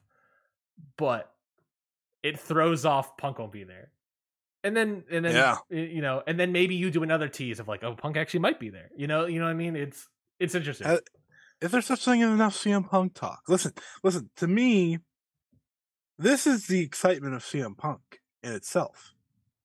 This is why CM Punk in pro wrestling is a good thing. I would say this is the excitement of CM Punk, and this is also why a lot of people get frustrated and throw their hands up about CM Punk. I I like to say that hey, you know what? CM Punk does the pro wrestling part of this better than the majority of people. Mhm. That's just the truth. The actual pro wrestling part. Maybe not the in yeah, obviously his in-ring days or his in-ring abilities aren't to the likes of Kenny, Okada, name him Ospreay, hundred people. Yeah. But And obviously, po- post all these injuries, he's going to have to rework his style even more. Yeah, but the storytelling Mhm. And the the stories that go into his matches i'll i we don't we, we haven't talked about any of his wrestling but that's the most exciting part is like he has some of the best feuds in AEW history in his one year of existence in this company. Yeah. One year. MJF, maybe the best feud. Mhm. Eddie Kingston, obviously that was phenomenal. It Great- was great not match, too. long enough. Great match. Yeah, great match. Not long enough, but great match. Um, great feud. Uh, the the the him tagging with you know Sting and Darby and having the face paint, Mhm. right? Stuff like that. That is the stuff I want us to go towards. I want to go back to that. I hope that's kind of what he misses as well because you could tell he was having a great time back then. Mhm. Let's get back to that. Yeah. Keep him out of the world title picture. No need for world title unless he's putting MJF over. Keep him out of the world title picture. Mhm. For good. Excited for Collision. Excited for collision. I Let's move on to the next bit. Uh Best of Super Juniors rages on. they Uh, don't even care. what five more nights of I watched 50 matches, uh, 55 really, because I watched half of this morning's, but 50 matches of Best of Super Juniors this week. I watched a shit ton of crap. Uh, maybe crap is too hard, but uh, you get my idea. Um, and now we're reaching sort of a point after today where we're looking at I, I'm looking at a giant document that has every single situation about who could win the Best of Super Juniors. So again, we're not going match by match. We're not going night by night. It's Just already more me, exciting. The final the finals potential is already more exciting than I thought it was. that might be true. today. That'd probably be true. Let's talk about let's talk about overall thoughts of where we are now. Both of us where we left off last week was I think I was harsher on it than you were, but both of us were down on it on the first two Yeah, nights. First sure. night you liked more than me because I did not really like the my- I didn't really like the Bailey Hiromu match as many as much as anyone else. Um, so you were higher on it than me. Night two, I thought was a slog. Oh, it's terrible. But now we're at night eight today. How are you feeling about Best of Super Juniors now? I've kept my expectations down hmm and it's proven to be a better time. Great, interesting. That being said, I haven't watched every single match. I won't watch. I Dan Moloney stinks. I watched two Dan Moloney matches. This guy stinks. yeah, This is the most vanilla mofo I've ever seen. I sat there watching this guy. I was like, they couldn't find any other British guy. it, any. it sucks to watch that because I swear to God, he's pretty good in Rev Pro. He's So I remember he's- you telling he's- me like, oh yeah, he's pretty good. And I was like, I trust you. he's not like an Omega and Ospreay. He's definitely like a mid card guy, but it's Sure. definitely like he has not figured himself out at all in New Japan, and he is just not working at all right now. And he's part of He's- it. They're one of their factions. He's like, there was show in terms of like, I don't care about this. I'm not watching this. Yeah. And show shows a different reason. I just know what the match is going to be, so I don't feel like watching it. Sure. all the time. Um, Taguchi's outworked this guy, and Taguchi was a joke until this tournament. Shout, shout out to Gooch. Um, so keeping my expectations down as we talked about last week, I've walked out of this saying, okay, listen, it's not the G1. It's never gonna be the G1. Okay, let's just accept that, people. Right? It's not that quality but I liked it for what it is. I've also learned, and unfortunately, he got hurt today. I read, so this may come off a little harsh. I don't really like Taiji Ishimori. Yeah. Not a fan. Yeah. Not a big Taiji Ishimori fan. But I've enjoyed Hiromu. I think it's wild watching Kushida take L after L after L after L after L. That's Hell of a fascinating. He's Hell of completely a s- interesting story. he's completely out. Um, As as of today, four points. Completely out. Yeah. completely out was completely out like two days ago, which is Yep. crazy. Yep. Um, I thought Robbie Eagles has shined. I Um, I- I think Lio Rush is the MVP of this tournament for me. Oh, I do too. No, I do too. One hundred percent. I Yeah. think Lio. I've said I've, I've said he's the story, and for me, the MVP. Like in terms of match quality, but also the way he's gotten himself over Mhm. in Japan as a whole. There's just a great every time every match feels big for him. Yeah. And it almost feels like he really has earned that final spot, even if he wasn't supposed to be in the finals when this tournament started. I feel like he needs to be in the finals because he's earned it. Um, so I agree with you there, one hundred percent. I think Lio's been awesome. yeah, Um, as of today, the A block is all tied with 12 points. Mike Bailey, Lio Rush, and Hiromu, with everyone else, you know, Titan Ishimori at 10, TJP at 8 or 8, Sho and Douki at 6, Kushida at 4, Taguchi at 0. If this is from Chris Charlton, if Hiromu wins, he advances with the winner of Mike Bailey and Lio Rush. If Titan wins, Bailey and Lio advance. That is sort of the situations that we're creating. If Titan wins, basically, then uh, it's going to be Lio Rush and Bailey, Mike Bailey advance to their sort of semifinal breakdown. Basically, it's like the two guys are going to go up. The top two of both blocks will face the other top two of the other two blocks, and the winners of those matches are going to be the finals. There is a potential that, like, you know, let's say if Titan wins, which especially after the Ishimori injury, there's a good likelihood he wins. Um, then it like Bailey and Lio Rush wins. There's a good likelihood that then the finals of the Best of Super Juniors is from the same block with Mike Bailey and Lio Rush. I don't think that's going to be happening, but that's a, a big possibility. What's... I'm gonna. My weird gut feeling says it'll be Lio and Hiromu, Me too. and I think that's okay. Um, Because then if Hiromu wins, then he advances with the winner of Lio and Bailey. So then it's just Lio Rush has to beat Mike Bailey, and Hiromu beats whoever he has to beat coming up, yeah, and then that's that. Yeah. yeah, I think that would work. Um, I just want Lio Rush in there Me too. more than anything. I think he, he is, he's he might, he's one of the best going today because he's so unique. He's so special in the way he wrestles. Like he is now becoming the guy I thought he could be Yeah. years ago when I watched him. Um, he feels like a difference maker, like one of the best international wrestlers any promotion has brought in post pandemic. Maybe the best. I'd even say. Maybe I'd go that far. And listen, I love Jack Morris. Um, you know, I love Jack. I love Jack, Jack Morris. Morris guys over here. I love uh I love Dave the Clown. love Dave. well, love love Matt Cardona. you know, big fans of these guys, but I think Lio Rush has been the best. Um, and he only just got over here, right? The earlier this year, he was or late last year, late last year for Tag League. Mhm. Um, and he's made a difference for everyone. He made a difference for Yo. Yep. Right? Yo's a different person now because of Lio Rush. Yo's been doing great. I've been enjoying Yo in this tournament, and Yeah, I and, charisma and, and just coming from me.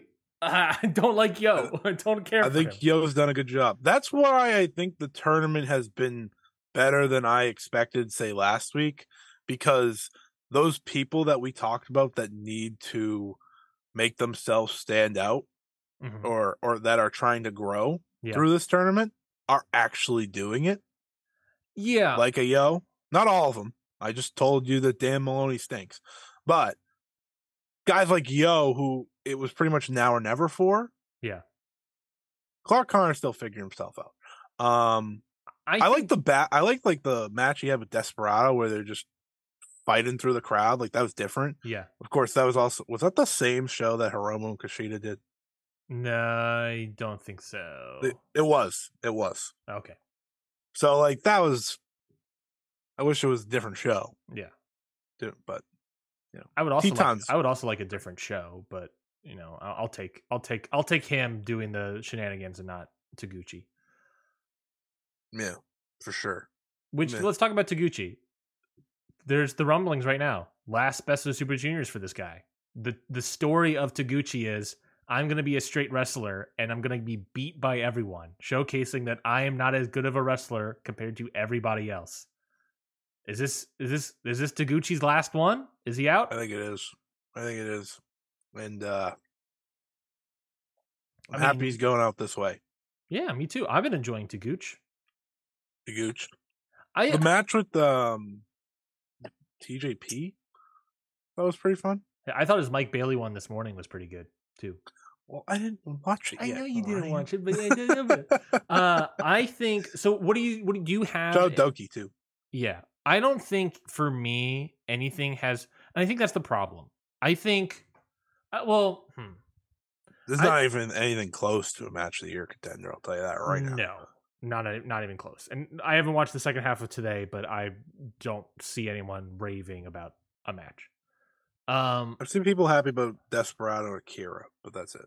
last week we talked about how disappointing this tournament was and people saying oh the stockers ra- the roster stacked and yada yada yada and all these other things and you and i are just sitting here especially me sitting here being like it, this this stinks right now i think you made a great point about got a lot of guys are figuring it out and i Mm. think that is if we had to reframe our expectations i think that is properly how we should have seen this tournament going into it Mhm. this is not 2019 best of super juniors this is not I don't know, i'm not going to say 2020 Right. it's 2018, 2018 2018. it's like, not it's not any of those because it's Yeah. not a bunch of heavy hitters that are going to give you match of the year candidates Right. this is and this is also why i'm pushing back on the roster is stacked because i think you're right in saying that this tournament is ultimately the junior division figuring itself out Yep. and working through it you and i'm a big proponent of giving someone a new gimmick and then shoving their ass through a tournament And That's the entire block. yeah, I say this of stardom wrestlers all the time. Great, cool. Put them in a tournament. Put them in a you know in the five star. Let's see You said it how for the entire out. young Lions of that just came back. Yeah, so, and uh Finlay. and Finlay. Like it's let's showcase where this guy will go and how to figure out. David Finlay needed New Japan Cup to figure out his new gimmick, and I think he's still Yep. figuring it out. But he needed some more time. Um, I think he, a lot of the young lions. I think, I think. To that being said, assuming that a lot of the young lions coming back are going to be in the the G one this year, the G one this year, I think. To be fair, though, I think also New Japan's non junior division, their heavyweight division, has a lot more top tier quality wrestlers like an Ospreay, like an Okada, yeah. Uh, like a Shingo. So there might be like there'll probably be match of the year contenders in there, but below that, there's also going to be a lot of guys figuring stuff out. So I think that goes into that New Japan is New Japan has reshuffled the deck, but now Yeah. they're starting to play their cards, and now they're starting Mm. to see how their deck can be utilized in specific ways, and they're trying to figure all that stuff out. And I think ultimately that's where the best of the Super Juniors is for me right now. And that's a good thing for next year Yeah. and the year after that. Mhm. It makes future years more exciting rather than now. And this is what I wish they had been doing during the pandemic ones. Which is probably Obviously, what they they couldn't. it's probably what they were planning on doing if the pandemic Yeah. didn't happen. I'm sure they were. Um, but if if we were to look at it that way this whole time, Mhm. I think we would have much more enjoyment because a lot of guys are figuring it out. If like if we were sitting here and I was saying, yeah, this guy can't figure it out, and this guy can't figure it out, and this guy's not figuring out, Yeah. then it would have been like, oh, this is terrible. Like nothing about this worked. Yeah. But sitting here, you know, in twenty like you can only you can only figure out that after start things start happening. Um like, you know, I'm I'm looking at my I'm looking at the sheet here of like multiple wrestlers. You got Yo who's figured it out. I think Yo has legitimately figured it out and who what his Mhm. whole thing is. I like the new version of Yo and I'm gonna keep giving credit to Lio Rush until Yeah. I can't know more because that's really when it started. Lio Rush Uh, probably figured out before Lio Rush figured out before the Best of Super Juniors tournament, but he has now figured out how to become like I could argue an ace of the junior division. Yeah, to me, he's your he's your Gaijin ace Yeah. for them moving forward, like um like Ospreay was, Yeah, hundred percent. right? Um Master Wato's still figuring it out, but he's had a decent little tournament. Nothing nothing that I think jumps out to you.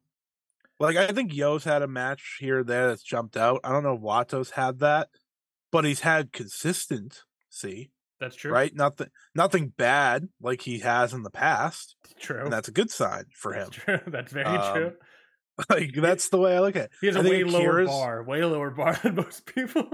mm, This is Akira is figuring it out. Akira's a guy who can reach that Lio Rush level a few years down the line. Yeah. Not now. He's still so young. He's only 23. yeah. He's got he's got time to cook. But he he to me, like with this term, has said to me like all right, he can get there Yes. for sure.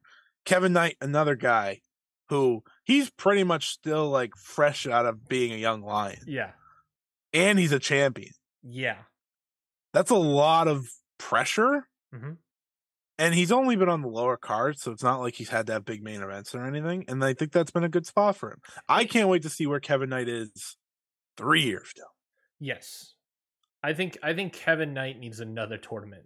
I I uh, not, Yeah. I don't think he needs a tournament to figure himself out. I think he just needs time to get better at wrestling.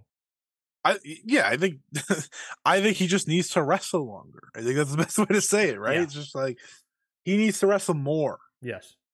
right? Uh, he doesn't need to, and he he's taking a lot of indie dates, so that's exciting for him. Mhm. He's uh in here in the America, so he's kind of getting a little bit of everything, which should be good for him. As he should. Um, and like I said, Clark Connor's still figuring out. Clark Connors literally got handed a new gimmick last after last year figuring himself out. yes. so like I feel bad for him, yes. He's in a tough spot. but he does have like he has the viciousness that I think David Finlay wants to have, hmm if that makes sense. And I think in time it will work. I wish he had more time as Bullet Club before the tournament. Like, yeah, we want you to get into the tournament and figure yourself out, but he's literally figuring out the character and the in ring stuff all at the same time. yeah. Like, Clark Connors comes off to me as like this really nice guy. you know, he has to be a prick. Yeah. It's like, oh man, poor guy. Um, Do yeah, have- that's how I look at the tournament. Do you have a match of the tournament so far? Lio and Hiromu probably. Uh, this one might surprise you, or maybe it won't. Uh, Lio and Titan. That was a great one. I love that match. That was fair. That was that was like exactly I think what people think the best of Super Juniors is. Lio and Titan is what Yeah. I wanted Lio Hiromu to be. Does that make sense? That's fair. That Yeah, you want I the full out sprint. yeah because Hiromu doesn't quite get there for me anymore, but Titan can, and that's and I'm pulling all my cards onto Titan. That's what I want. But yeah, I think Titan Titan had great back to back days with him and uh Speedball. They had 2 Mhm. back to back sprints yeah, rather than like full out matches, and I think that fits better for uh Titan. Obviously, Yeah. I want more Lucha in these. I think that's one of the upsetting parts going to this. Like, I wanted Oh, a yeah. Soberano Jr. or yeah. Templario. someone else from CMLL. that we Soberano just Jr.'s not doing anything. Te- Templario is like actively in storylines and winning Yeah. titles. Sobr- Yeah, he- Jr. I don't think is doing anything right now. I mean, the dream would have been having Mystico wrestle the same match nine times, but Beautiful. That's I mean it's a great match. Hall of, that is Hall of it Fame. is- it's a great. It's the best formula maybe I've ever seen in wrestling because I get excited every time I watch it. I think if we could have gotten um oh, fuck, who's like who is the guy that shocked me how was how good he was? If we can get him? Yeah, if he can slim down a lot, uh, let's get him the best super junior. Yeah, the the super the the super heavyweight of lucha. yeah, if he can uh, get down to being a junior, he'd cook. yeah, cook. Yeah, Dan cook? Moloney stinks though, huh? Yeah, it's a disappointment. It's a, that's a disappointment. That is a guy who is actively figuring it out and hasn't, and and everyone else is starting to figure it out. He is not, and that's very much a disappointment. And and you know that's fine because maybe this is his one and only best of Super Juniors, and I think that's a strong likelihood at this point. So we'll see. We'll see what happens to this guy. Um, let's keep let's keep it moving since we spent so much time on Punk and we got 30 minutes left. Let's talk about Impact Under Siege taking place this Friday. Uh, I know It's always freaking funny when you're like, let's talk about impact. Let's drop into our, our monthly Impact discussion. Uh, they are taking uh, having Under Siege take place in London, Ontario, Canada. Um, not not the only promotion having a show out of London this year. Uh, take that, Wembley. Um, they have it's a Impact Plus pay per view, so it is a show that, like every Impact Plus pay per view, the card doesn't look too too great, but that keeps your expectations low. And nine times out of ten, for the recent run of Impact, tends to be like I'll walk away and be like, that was a pretty good show. So I think it let's looks better than uh, the last pay per view. that's probably true. Um, let's talk about what we got so far. So we got in the main event It is a no disqualification match, Impact World title match. Steve Maclin versus PCO. Oh, Obviously, not. PCO from Canada and a no DQ match. It's not going to be like a great five star classic, but it's going to be a plunder fest where PCO in his like what is he 60s now or whatever is going to destroy his body in Canada for of all places. And they've also set up this whole thing as sort of a uh, Steve Maclin versus Scott D'Amore Team Canada Ah. kind of thing. So it, it all plays into they're playing up to the Canadian audience with this match. So who's uh who's gonna come back for Team Canada and win the belt? Uh, is Eric Young doing anything? He's in WWE, right? Kinda. He's he's Canadian, I think, right? No, he is Canadian. I just don't know what he's doing. Uh, last I heard, he is in. He is. Last I heard, he is in the WWE. No one knows what he's doing. He's signed to a contract. That's what I've heard. Um, let's see. What do we got? What do we got? Let's bring in Petey Williams. Nope, he's busy. Bobby Roode, definitely not. Eric Young, he's signed, but no one knows what's happening with him. Johnny Devine, is he doing anything? Johnny Devine, he's still wrestling. So we'll bring in Johnny Devine, A1. Everyone knows A1. Nope. Oh, Uh, Teddy Hart. Ooh, never mind. Not gonna bring in Teddy Hart. Uh, Jack Evans. Why is he on here? Why is Jack Evans on here? Why is he Team Canada? Uh, Tyson Do Ducks. Tyson Dux. No. Ruffy Silverstein. Nothing. Yeah, no. Uh, I don't think anyone's coming in from uh, Team Canada, but uh, who knows? Do they have any other? Who are the other Canadian? Um, I don't know. We've already talked about this too much. Who cares? Enough, fair enough. Knockouts World Title match: Deonna Purrazzo versus Jordynne Grace. If Jordynne loses, she can no longer uh, get a match for the Knockouts title as long as Deonna is champion. Probably so, your contender for match of the night. Yes, I think this is undoubtedly going to match of the night. I think Jordynne Grace is firing all cylinders yet again. Deonna Purrazzo as champion just works.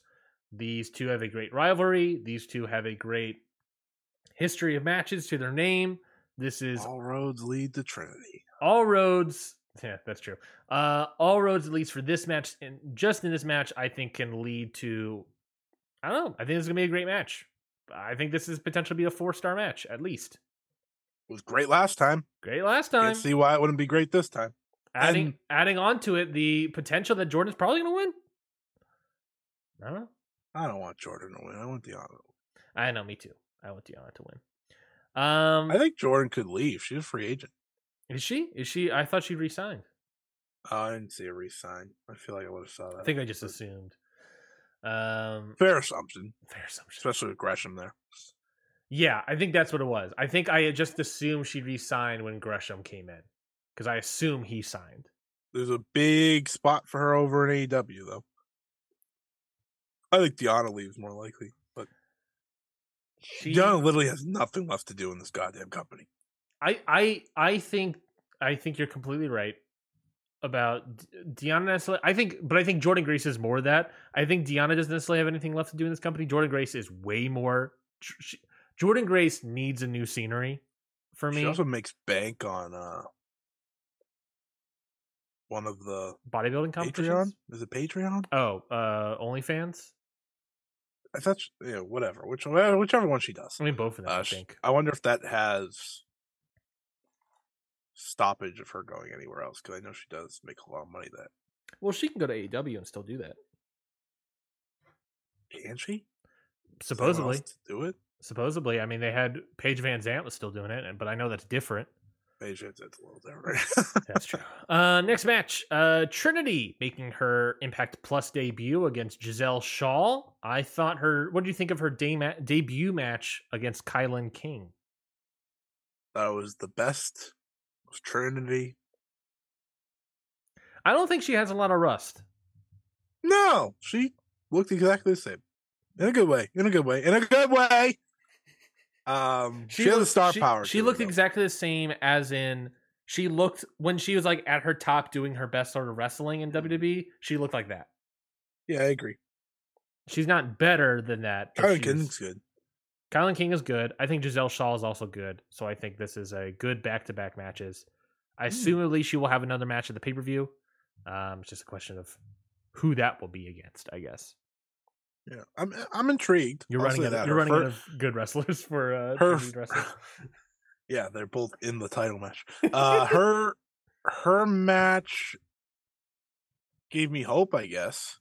Mhm. I think maybe she could give us her best match ever in this company against what if if her she can if she clicks with the Diana or Jordynne.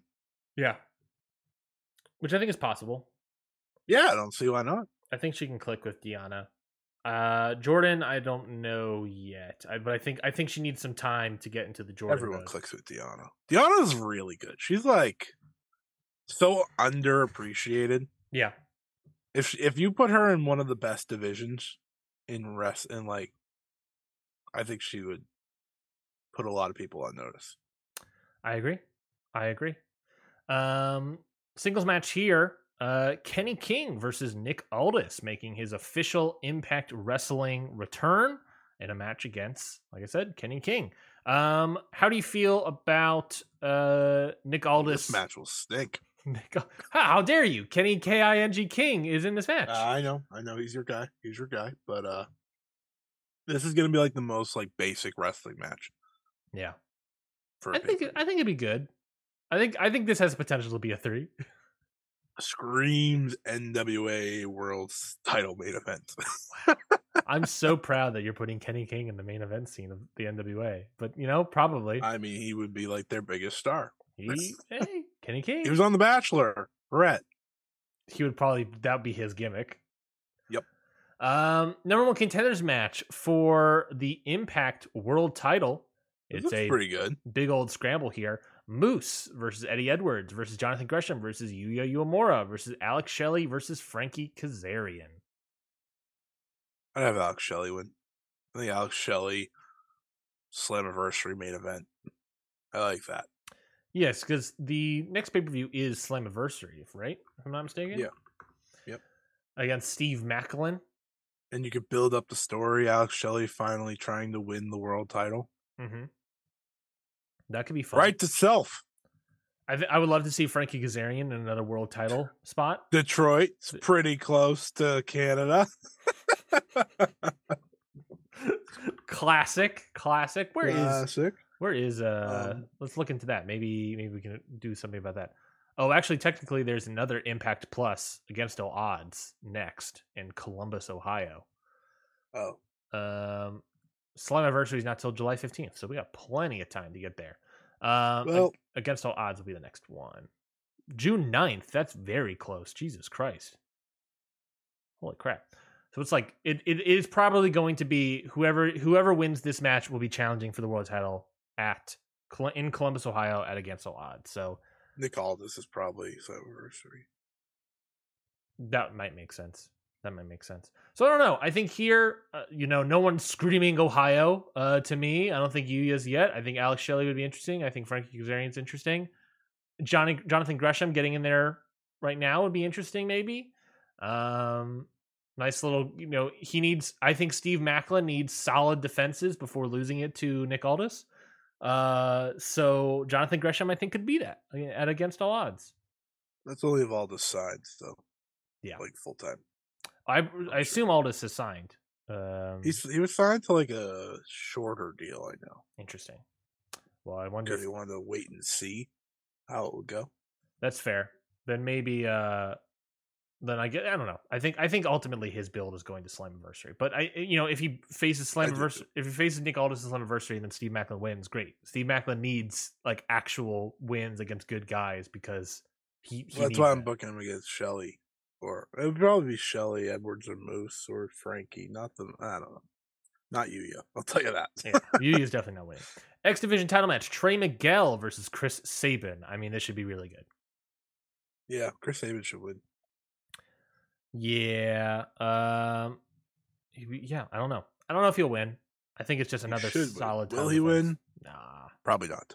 Nah. Uh, this is interesting. Impact World Tag Team Title match. ABC Ace Austin, Chris Bey teaming up, of course, and defending their titles against Subculture, Mor- Flash Morgan Webster, uh, and Mark Andrews. I forgot his name for a second. Alongside Dani Luna, the NXT UK Tag Team Subculture coming in to Impact. Can you believe it? I remember them being good. They are. I think. I think they're pretty good as a tag team. They Can't were tell you the last time they wrestled. former NXT UK Tag Team Champions. Should be good. Should be good. Should be good. I'm This is excited. what I want out of Impact. These little these little moves. These are these are what you should be doing, Impact. The last time Mark Andrews wrestled was April twenty third. Was that the Revolution Rumble? Uh, no, it was actually an attack came out swinging in Wales. Oh, It, uh, Attack is back. Subculture also teamed in the ladder match for one for the one PW tag Yes. team titles. yes, they did. I've not seen that match yet. So th- they've stayed busy and working together. Yeah. They're waiting to see what happens with NXT UK. And maybe that gives me more. Ho- that gives me more hope, actually. of them being here, then NXT UK isn't happening. No, no, no. Of them being good is that they've been wrestling. That's true. Um, six man tag here. The design versus Sami Callihan, Rich Swann, and a partner of I don't know who's choosing. Um, Sami Callihan's. I presume. Uh, this is the continuous story of Sami Callihan defecting from the design officially, and now he's going to be teaming up with Rich Swann and someone else in a six man grudge match. This guy's got nothing. Moving on to the countdown digital media championship match: Joe Hendry versus Dirty Dango. This is all because Dirty Dango brutally assaulted Santino Marella. Um, and and Did you know that Ryan believes in Joe Hendry? did you know that I l- am one of the people that least believe in Joe Hendry? I think you he, hate Joe Hendry. I think he stinks. Stinky poo poo. I think he's a stinky poo poo of a wrestler. I do not like Joe Hendry. I do not like Joe Hendry. Nailed it. I don't know the rest of the song. I think there's know the claps. I think there's claps involved. Anyways, uh, I believed you. eh, That's Impact. uh, Rob Stern. There's so I- much wrestling next weekend. Rob Stern Twitch says we all believe in Joe Hendry. Well, Robster, you found the one guy that doesn't. I we don't believe in Joe Hendry. I- we're talking Next about weekend. Do you believe in Joe Hendry? Me? No, I think he stinks. will not watch this match. I will. I will be watching this. Match. I know you will. I know I'm you crazy. will watch Joe Hendry. Um, no, stop with the clapping. So I just want to bring this up for next weekend because we will be recording next Friday. We're not done with the show, by the way, but I feel like I'm going to say this now Yeah. because we we previewed one show next weekend. We're recording Friday morning, Correct. so all these shows will not be touched. Correct. Yeah, so that means we're not hitting Under Siege, On Friday, yes. Friday's recording. This this Friday will be the next episode. Lashing Champions, hmm Night of Champions, or the Best of Super Junior Final. Uh, well, we're gonna preview the Best of Super Juniors final. I meant review. Oh yeah, yeah. We're not gonna be reviewing anything besides more Best of Super Juniors matches. Uh, talking about whatever happens. the or. Resurgence. We also won't be reviewing. Oh, no, no, Resurgence. we We'll be reviewing Resurgence, All which right, is tonight. All right, we'll we'll review one show. There you go. We're gonna review Resurgence. We're Yeah. gonna we're next gonna talk weekend, about Collision. major weekend in wrestling. We're gonna We'll hit, uh, preview three of them. preview Night of, Night of Champions. If we don't have time, we'll probably won't have time for this episode. So we're gonna preview Night of Champions. We're gonna review Resurgence. We're gonna talk about whatever happening with Collision. We're gonna preview Double or Nothing. Uh, preview the Bost finals. And You will uh, get a double or nothing review though. You will get it on patreon.com forward slash countout pod. We'll be doing our live double or nothing post show uh, immediately following uh, double or nothing on Sunday night. So uh, I'm excited for that. And, you know, I think we'll see what happens. So, yeah, we'll be recording. Next episode will be the Friday, the 26th. We're not going to do our Sunday episode. And then I think we'll probably be recording, I think we've decided the next episode after that is Monday, June 5th, because I will be out of town for a wedding. I believe, Scotty, I believe you said your sister's graduation's that weekend as well. Yeah, we're gonna have to talk about that. Great. we're gonna have to talk about that. Great. All right. I'll p- pin that for later. Uh, let's move on to Stardom Flashing Champions. So this show is happening this Saturday uh, in Tokyo, Japan, the Ota City General Gymnasium. Um, this, uh, you know, it's a it's a classic sort of Stardom show. We got a lot of tag matches, multi woman tag matches. That I don't know. We can do a quick thing about them. Do you have any thoughts on the first five matches of the show that are a bunch of tag matches and six woman and eight woman Uh, tags? It'll be worth watching the stuff between Tommy and Saya, and it'll be worth watching Micah and Suzu's interactions. That is about all you need to know. I was gonna tags. circle Micah, Micah and Suzu because there seems to be something brewing there. Yeah. which is interesting. Yeah, sure is. I hope it's not a DDM offshoot. I don't. I have no idea what it is. Truthfully, I've tried to figure it out. No idea. And you know, sometimes, sometimes it's okay not to have a clue. What are you, CM Punk over there? Um, let's talk about the let's talk about the title matches. High speed title match. Oh my God, Jade Cargill versus Taya Valkyrie is happening on pay per view. Jade Cargill. Yeah, tile. Yeah, yeah, yeah, that's happening. We'll get to we'll get to double or nothing on Friday. What are you I'm doing? sorry, it popped up in my in my feed over here, and I got messed up. High speed title match: AZM versus Saki Kashima versus the returning Fukigen Death. I am so happy to give her the high speed title. Uh, I think I'm sorry, AZM. I think your reign is officially over, uh, and I think we're giving you the Fukigen Death. I, I Yeah. can't. I can't wait. Uh, I think Sakash. Ooh, I mean, I, I don't want to disappoint you. Uh, But uh, Fuki, that, that's yeah, yeah. Fukigen Death. Fuki- Don't uh, I don't want to disappoint you, but uh, I, I just don't I just don't want to disappoint you because it's gonna be Fukigen Death and I don't want you to be so upset about when it is because it should be and it shall be. Um but that, I mean shall be. I don't know. I think this is gonna be a fun little fast quick match. With Yep. Saki Kashima in there and Fukigen Death in there. I don't think this match is going A lot of the flash limit. pins. Yeah. I think A it's gonna lot of flash pins. Gonna don't blink. Don't blink. Bow down, bow down. You know that song? Gwen Stefani? No. No? No. right. Goddess of Stardom title match. The new heirs, Ami Sourei and Mirai versus Natsu, Natsuko Tora and Momo Watanabe. We saw them challenge after the last show, and here is that match. What do you think about this match? I think this can be the best new eras match to date Yeah. because I think Natsuko and Momo can bring out kind of what they're aiming for in terms of like kind of being a Haas team. I think they fit that better. Um, I think Natsuko has done really good tag team work since coming back. And Momo's Momo. Momo could turn it on whenever she feels like it. And she usually does when she has a title match. So feel pretty good about this one. Um, Mariah was hurt this past weekend. I'm just guessing that was for to make sure she's good and ready to go for the pay per view. Mhm. Um, like as they usually do. Like if it was, you know, if it had it been the pay per view this past weekend, I'm sure she would have wrestled. But they were like, you know what, take it, take a break. Um, so should be a good match. Um, it- this show is really about the last two matches more Yeah. than anything. Yeah. Um, truthfully, it's really about the last match, but uh, the next match is big in terms of seeing Kairi and Julia in the ring for the first time together. Yeah. Uh, for this title tag team title match, you know, I'm not expecting any sort of title change at this point. I think you're right in saying that there's a good chance it will be um, a good match, a very good match. Uh, I can totally see the New Eras winning here, so I'm not, you know, I, same thing with like the Osme match. In reality, I, I don't. The first two matches are gonna be like, oh, these are fun matches, but I'm not expecting any sort of title changes or anything really crazy to happen. So, Right. Your your best match of the night will be the last two. Well, then let's get to it. The Artist of Stardom Championship. This is the six woman tag team match of Kairi Natsupoi and Saori Anou um, teaming up and defending their titles against Julia, Tekla, and Mai Sakurai.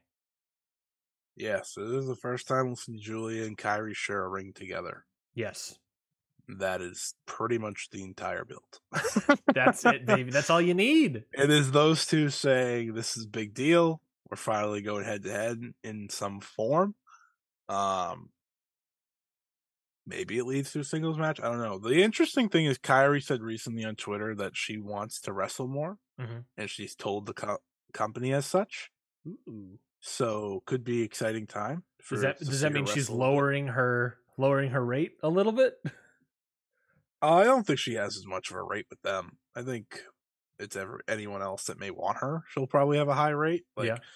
Except for Kenta Kobashi, Mhm. um, who booked her. I think she was like, "Yeah, sure, why not?" Um, I think it's exciting though because maybe it means obviously more defenses. I think defenses per pay per view is definitely a reality check, Mhm. uh, rea- reality sort of thing. Uh, but I'm interested to see if we get a singles match between these two somewhere in the future, um, because it feels like that's where we're building to. That's that's kind of what they've been focused on. This should be really good, though. I know I know some people will see my soccer and they're really like, "Are you sure?" Well, listen, listen, folks. My soccer is good enough, and the other five are great. So there you go. She's just going to be eating the pin. That's all you need to know about her. That's the only reason Tekla she's here. probably eat the pin. Actually, How Tekla dare a lot you. of pins. That's How just the dare truth. you? It's just the truth. It's not the truth that I like. It's the truth that has come true. First you first you attack me for Fukigen death, and now you're attacking me about Tekla? Hey, we we together didn't believe in Joe Hendry. I think that was that was fine. And now you don't believe in Tekla? How freaking dare you? Um yeah, it should be good. Do you think Kairi will be in the five star? If she wants to wrestle more, that's a good place to put it. I'm gonna say no. Okay. All right. Do, you know anything? No, I have no idea on that. I Uh, just I don't want to get my hopes up. Winner takes all main event here. The World and Wonder Stardom titles are on the line. Nakano defending her world title and possibly winning the Wonder of title, Wonder of Stardom title from Mina Shirakawa. Um, I think everyone under their sun is suspecting a draw here. That would be a a very long match uh, for these two. Are you expecting a draw like most other people are uh, when you see this, or do you think someone's going to be belted up, presumably Tam Nakano, going to be belted up uh, with two titles? I would be genuinely shocked if we had a double champion. Same. um now And it being Tam only- Nakano is also another aspect of like I would be shocked if Tam Nakano was a double champion in this company. and I'd be even more shocked if it was Mina. So I would- there you go. I'd be I'd be flabbergasted. That's yeah. shocked I'd be. Um the last the only other time that we've ever had a World and Wonder s- title match, they went to a double knockout. Yep. Not a double count not a double not a uh, time limit draw. So that's always in play. Um, that being said, now that you have it in your mind that it's going to go long one way or the other, I think that will make the match better for people rather than just assuming like, oh, we're gonna get a winner. Like I, I've had, I think we, I've had way too many new people, um, ask me about this, and I'm, it's not their fault. I'm, I'm happy for their curiosity. But a lot of people are like, do you think they'll really be a double champion? Like, not a freaking shot. No, There's been one, Yeah. ever, and it was Mayu. Yeah. No offense to Tam, no offense to Mina. I don't think that's just going to change now. Um, the story plays to this. The story is about Mina trying to prove that she's on Tam's level. Yep. Going to a draw Does proves that. that. Yeah. Simple enough. This is one of those times the draw is the right move. Yeah, I, I agree. I completely You- agree. You book the match because they're two of your biggest draws. They have the feud intact, and now you get out of the way. yes. Easy. Easy Money. peasy. Sniper. And the match should be great, I think. I think the match has potential to be very good. Yeah, Mina's on some sort of role that I like. She's not. She's not even. She's not on a role of like being good. She's on a role of being like the must see champion. All Yeah. of a sudden. Yeah. So uh I believe in her. It, I, I'm wondering how emotional and stuff they're gonna get because you know they're gonna. Tam's here. Uh huh. Um, but I think Mina has been able to kind of show what being emotional but also being really good looks like, and I think we'll go more towards that. So here's here's to crying because you know they're gonna cry. I'm not gonna cry. They're gonna cry. I'm just gonna say slap each other, and they probably will. Scotty, come on. Oh, they're gonna cry. No, I mean Scotty, come on. We we you, we all know what's gonna happen with you. We know you're gonna cry. Come on. Oh yeah, I'm gonna be. I'm gonna be. A, it, no, you're gonna you're gonna start you're gonna start crying when Fukigen Death is holding the title, and you're gonna cry out of happiness.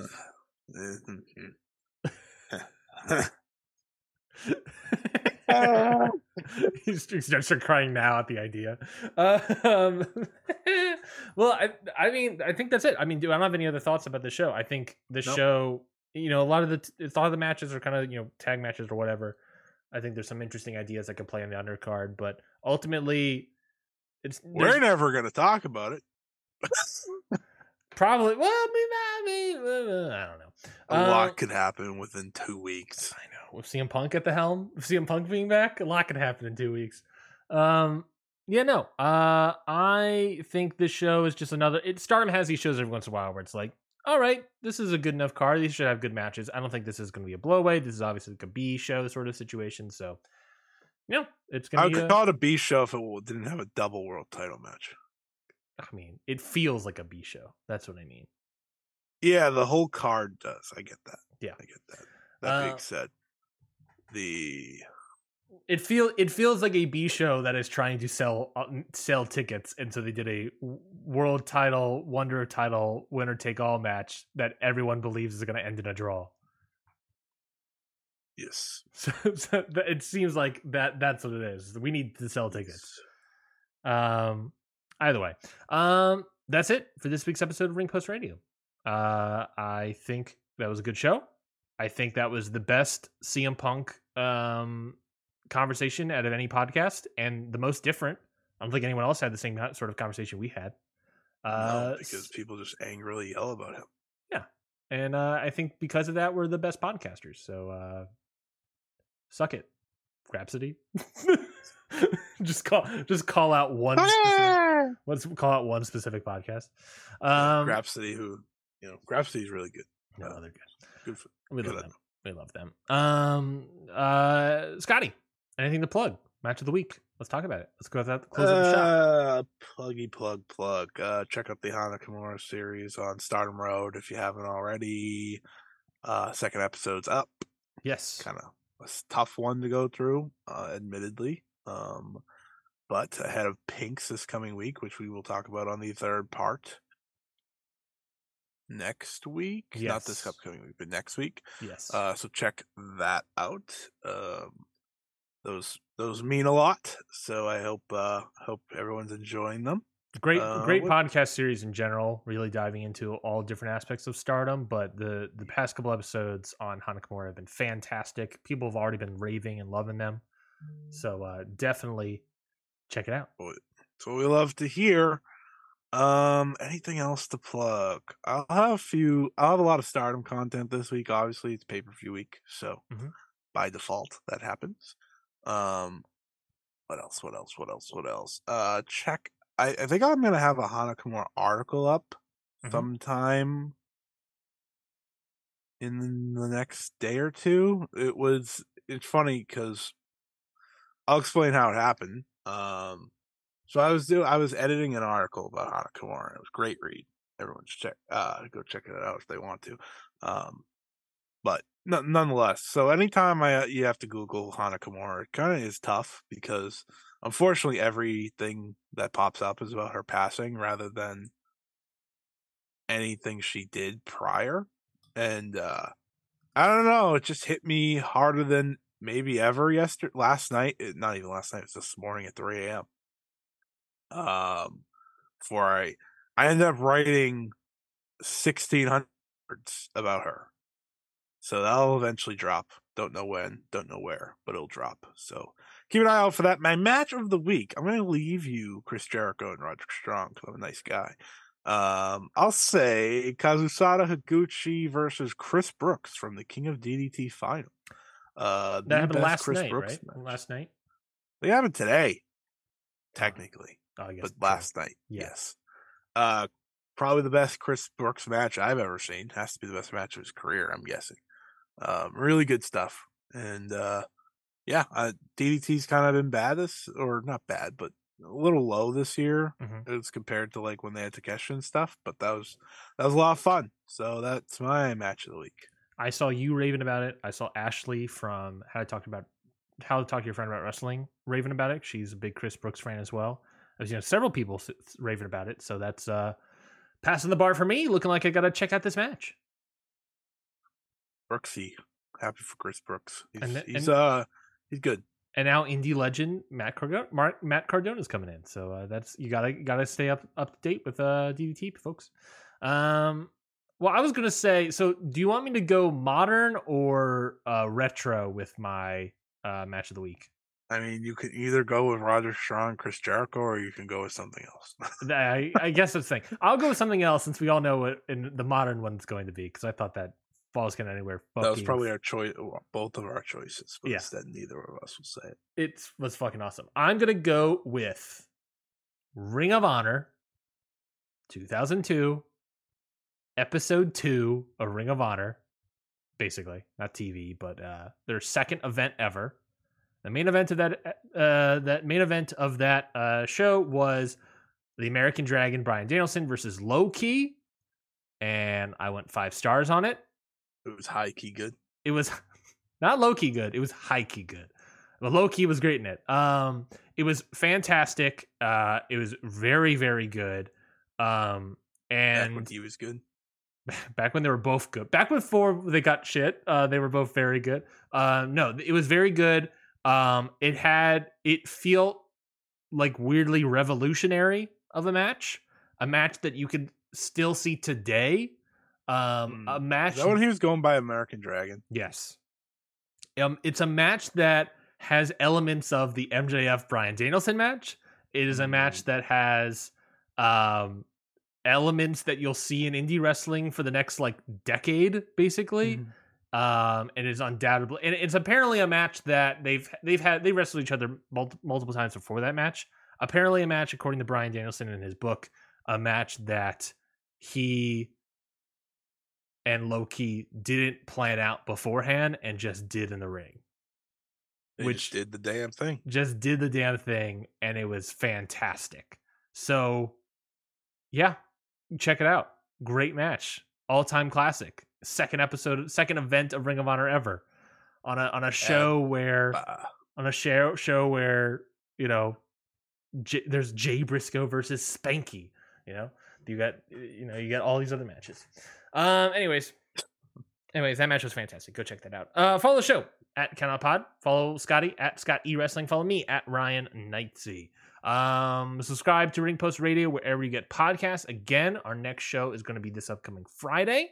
Um, talking about a lot more stuff. And of course, on patreon.com forward slash count pod, we have our uh, upcoming Double or Nothing live post show that if you subscribe to any tier, the $5 tier or the $1 tier, you will able to watch that show live with us and ask questions and being part of the conversation uh, with us. So yeah, one dollar, five dollars, however much, just join the Patreon and you will be able to get access to that live show immediately following Double or Nothing this Sunday.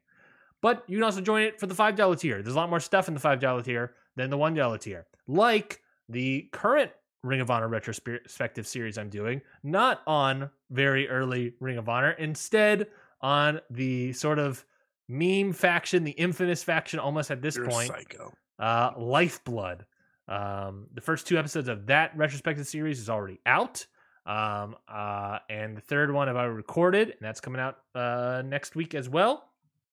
So for five dollars, you can listen to basically that whole show. So uh, check that out. It's called New Blood.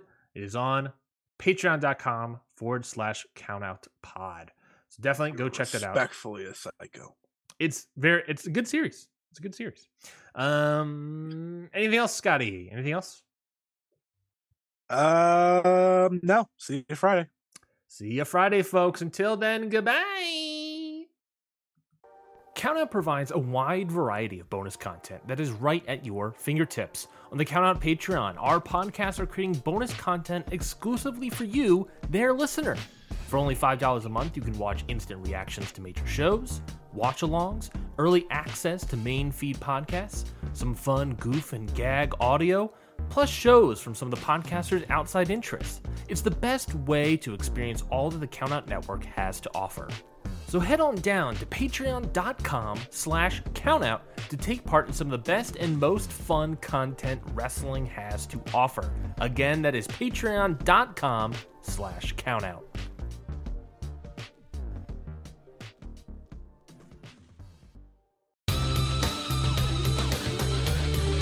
This has been a Countout Podcast.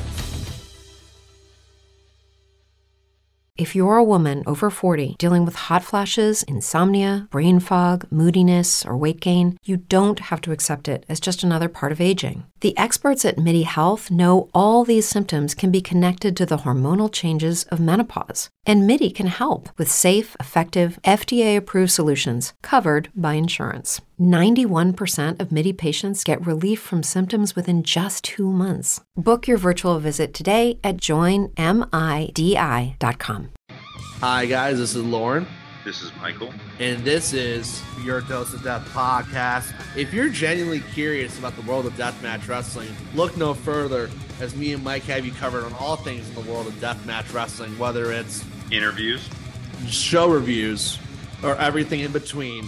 We have you covered on all things deathmatch wrestling, whether it's past, present, or future. And you're probably wondering where you can go support us. You can find Your Dose of Death podcast on all major podcast platforms, especially along with the Count Out network of podcasts. And also, you can support us on the Count Out Patreon as we have exclusive content only on the Patreon for all of our listeners. We hope that you go listen to Your Dose of Death podcast very soon. See you at the show.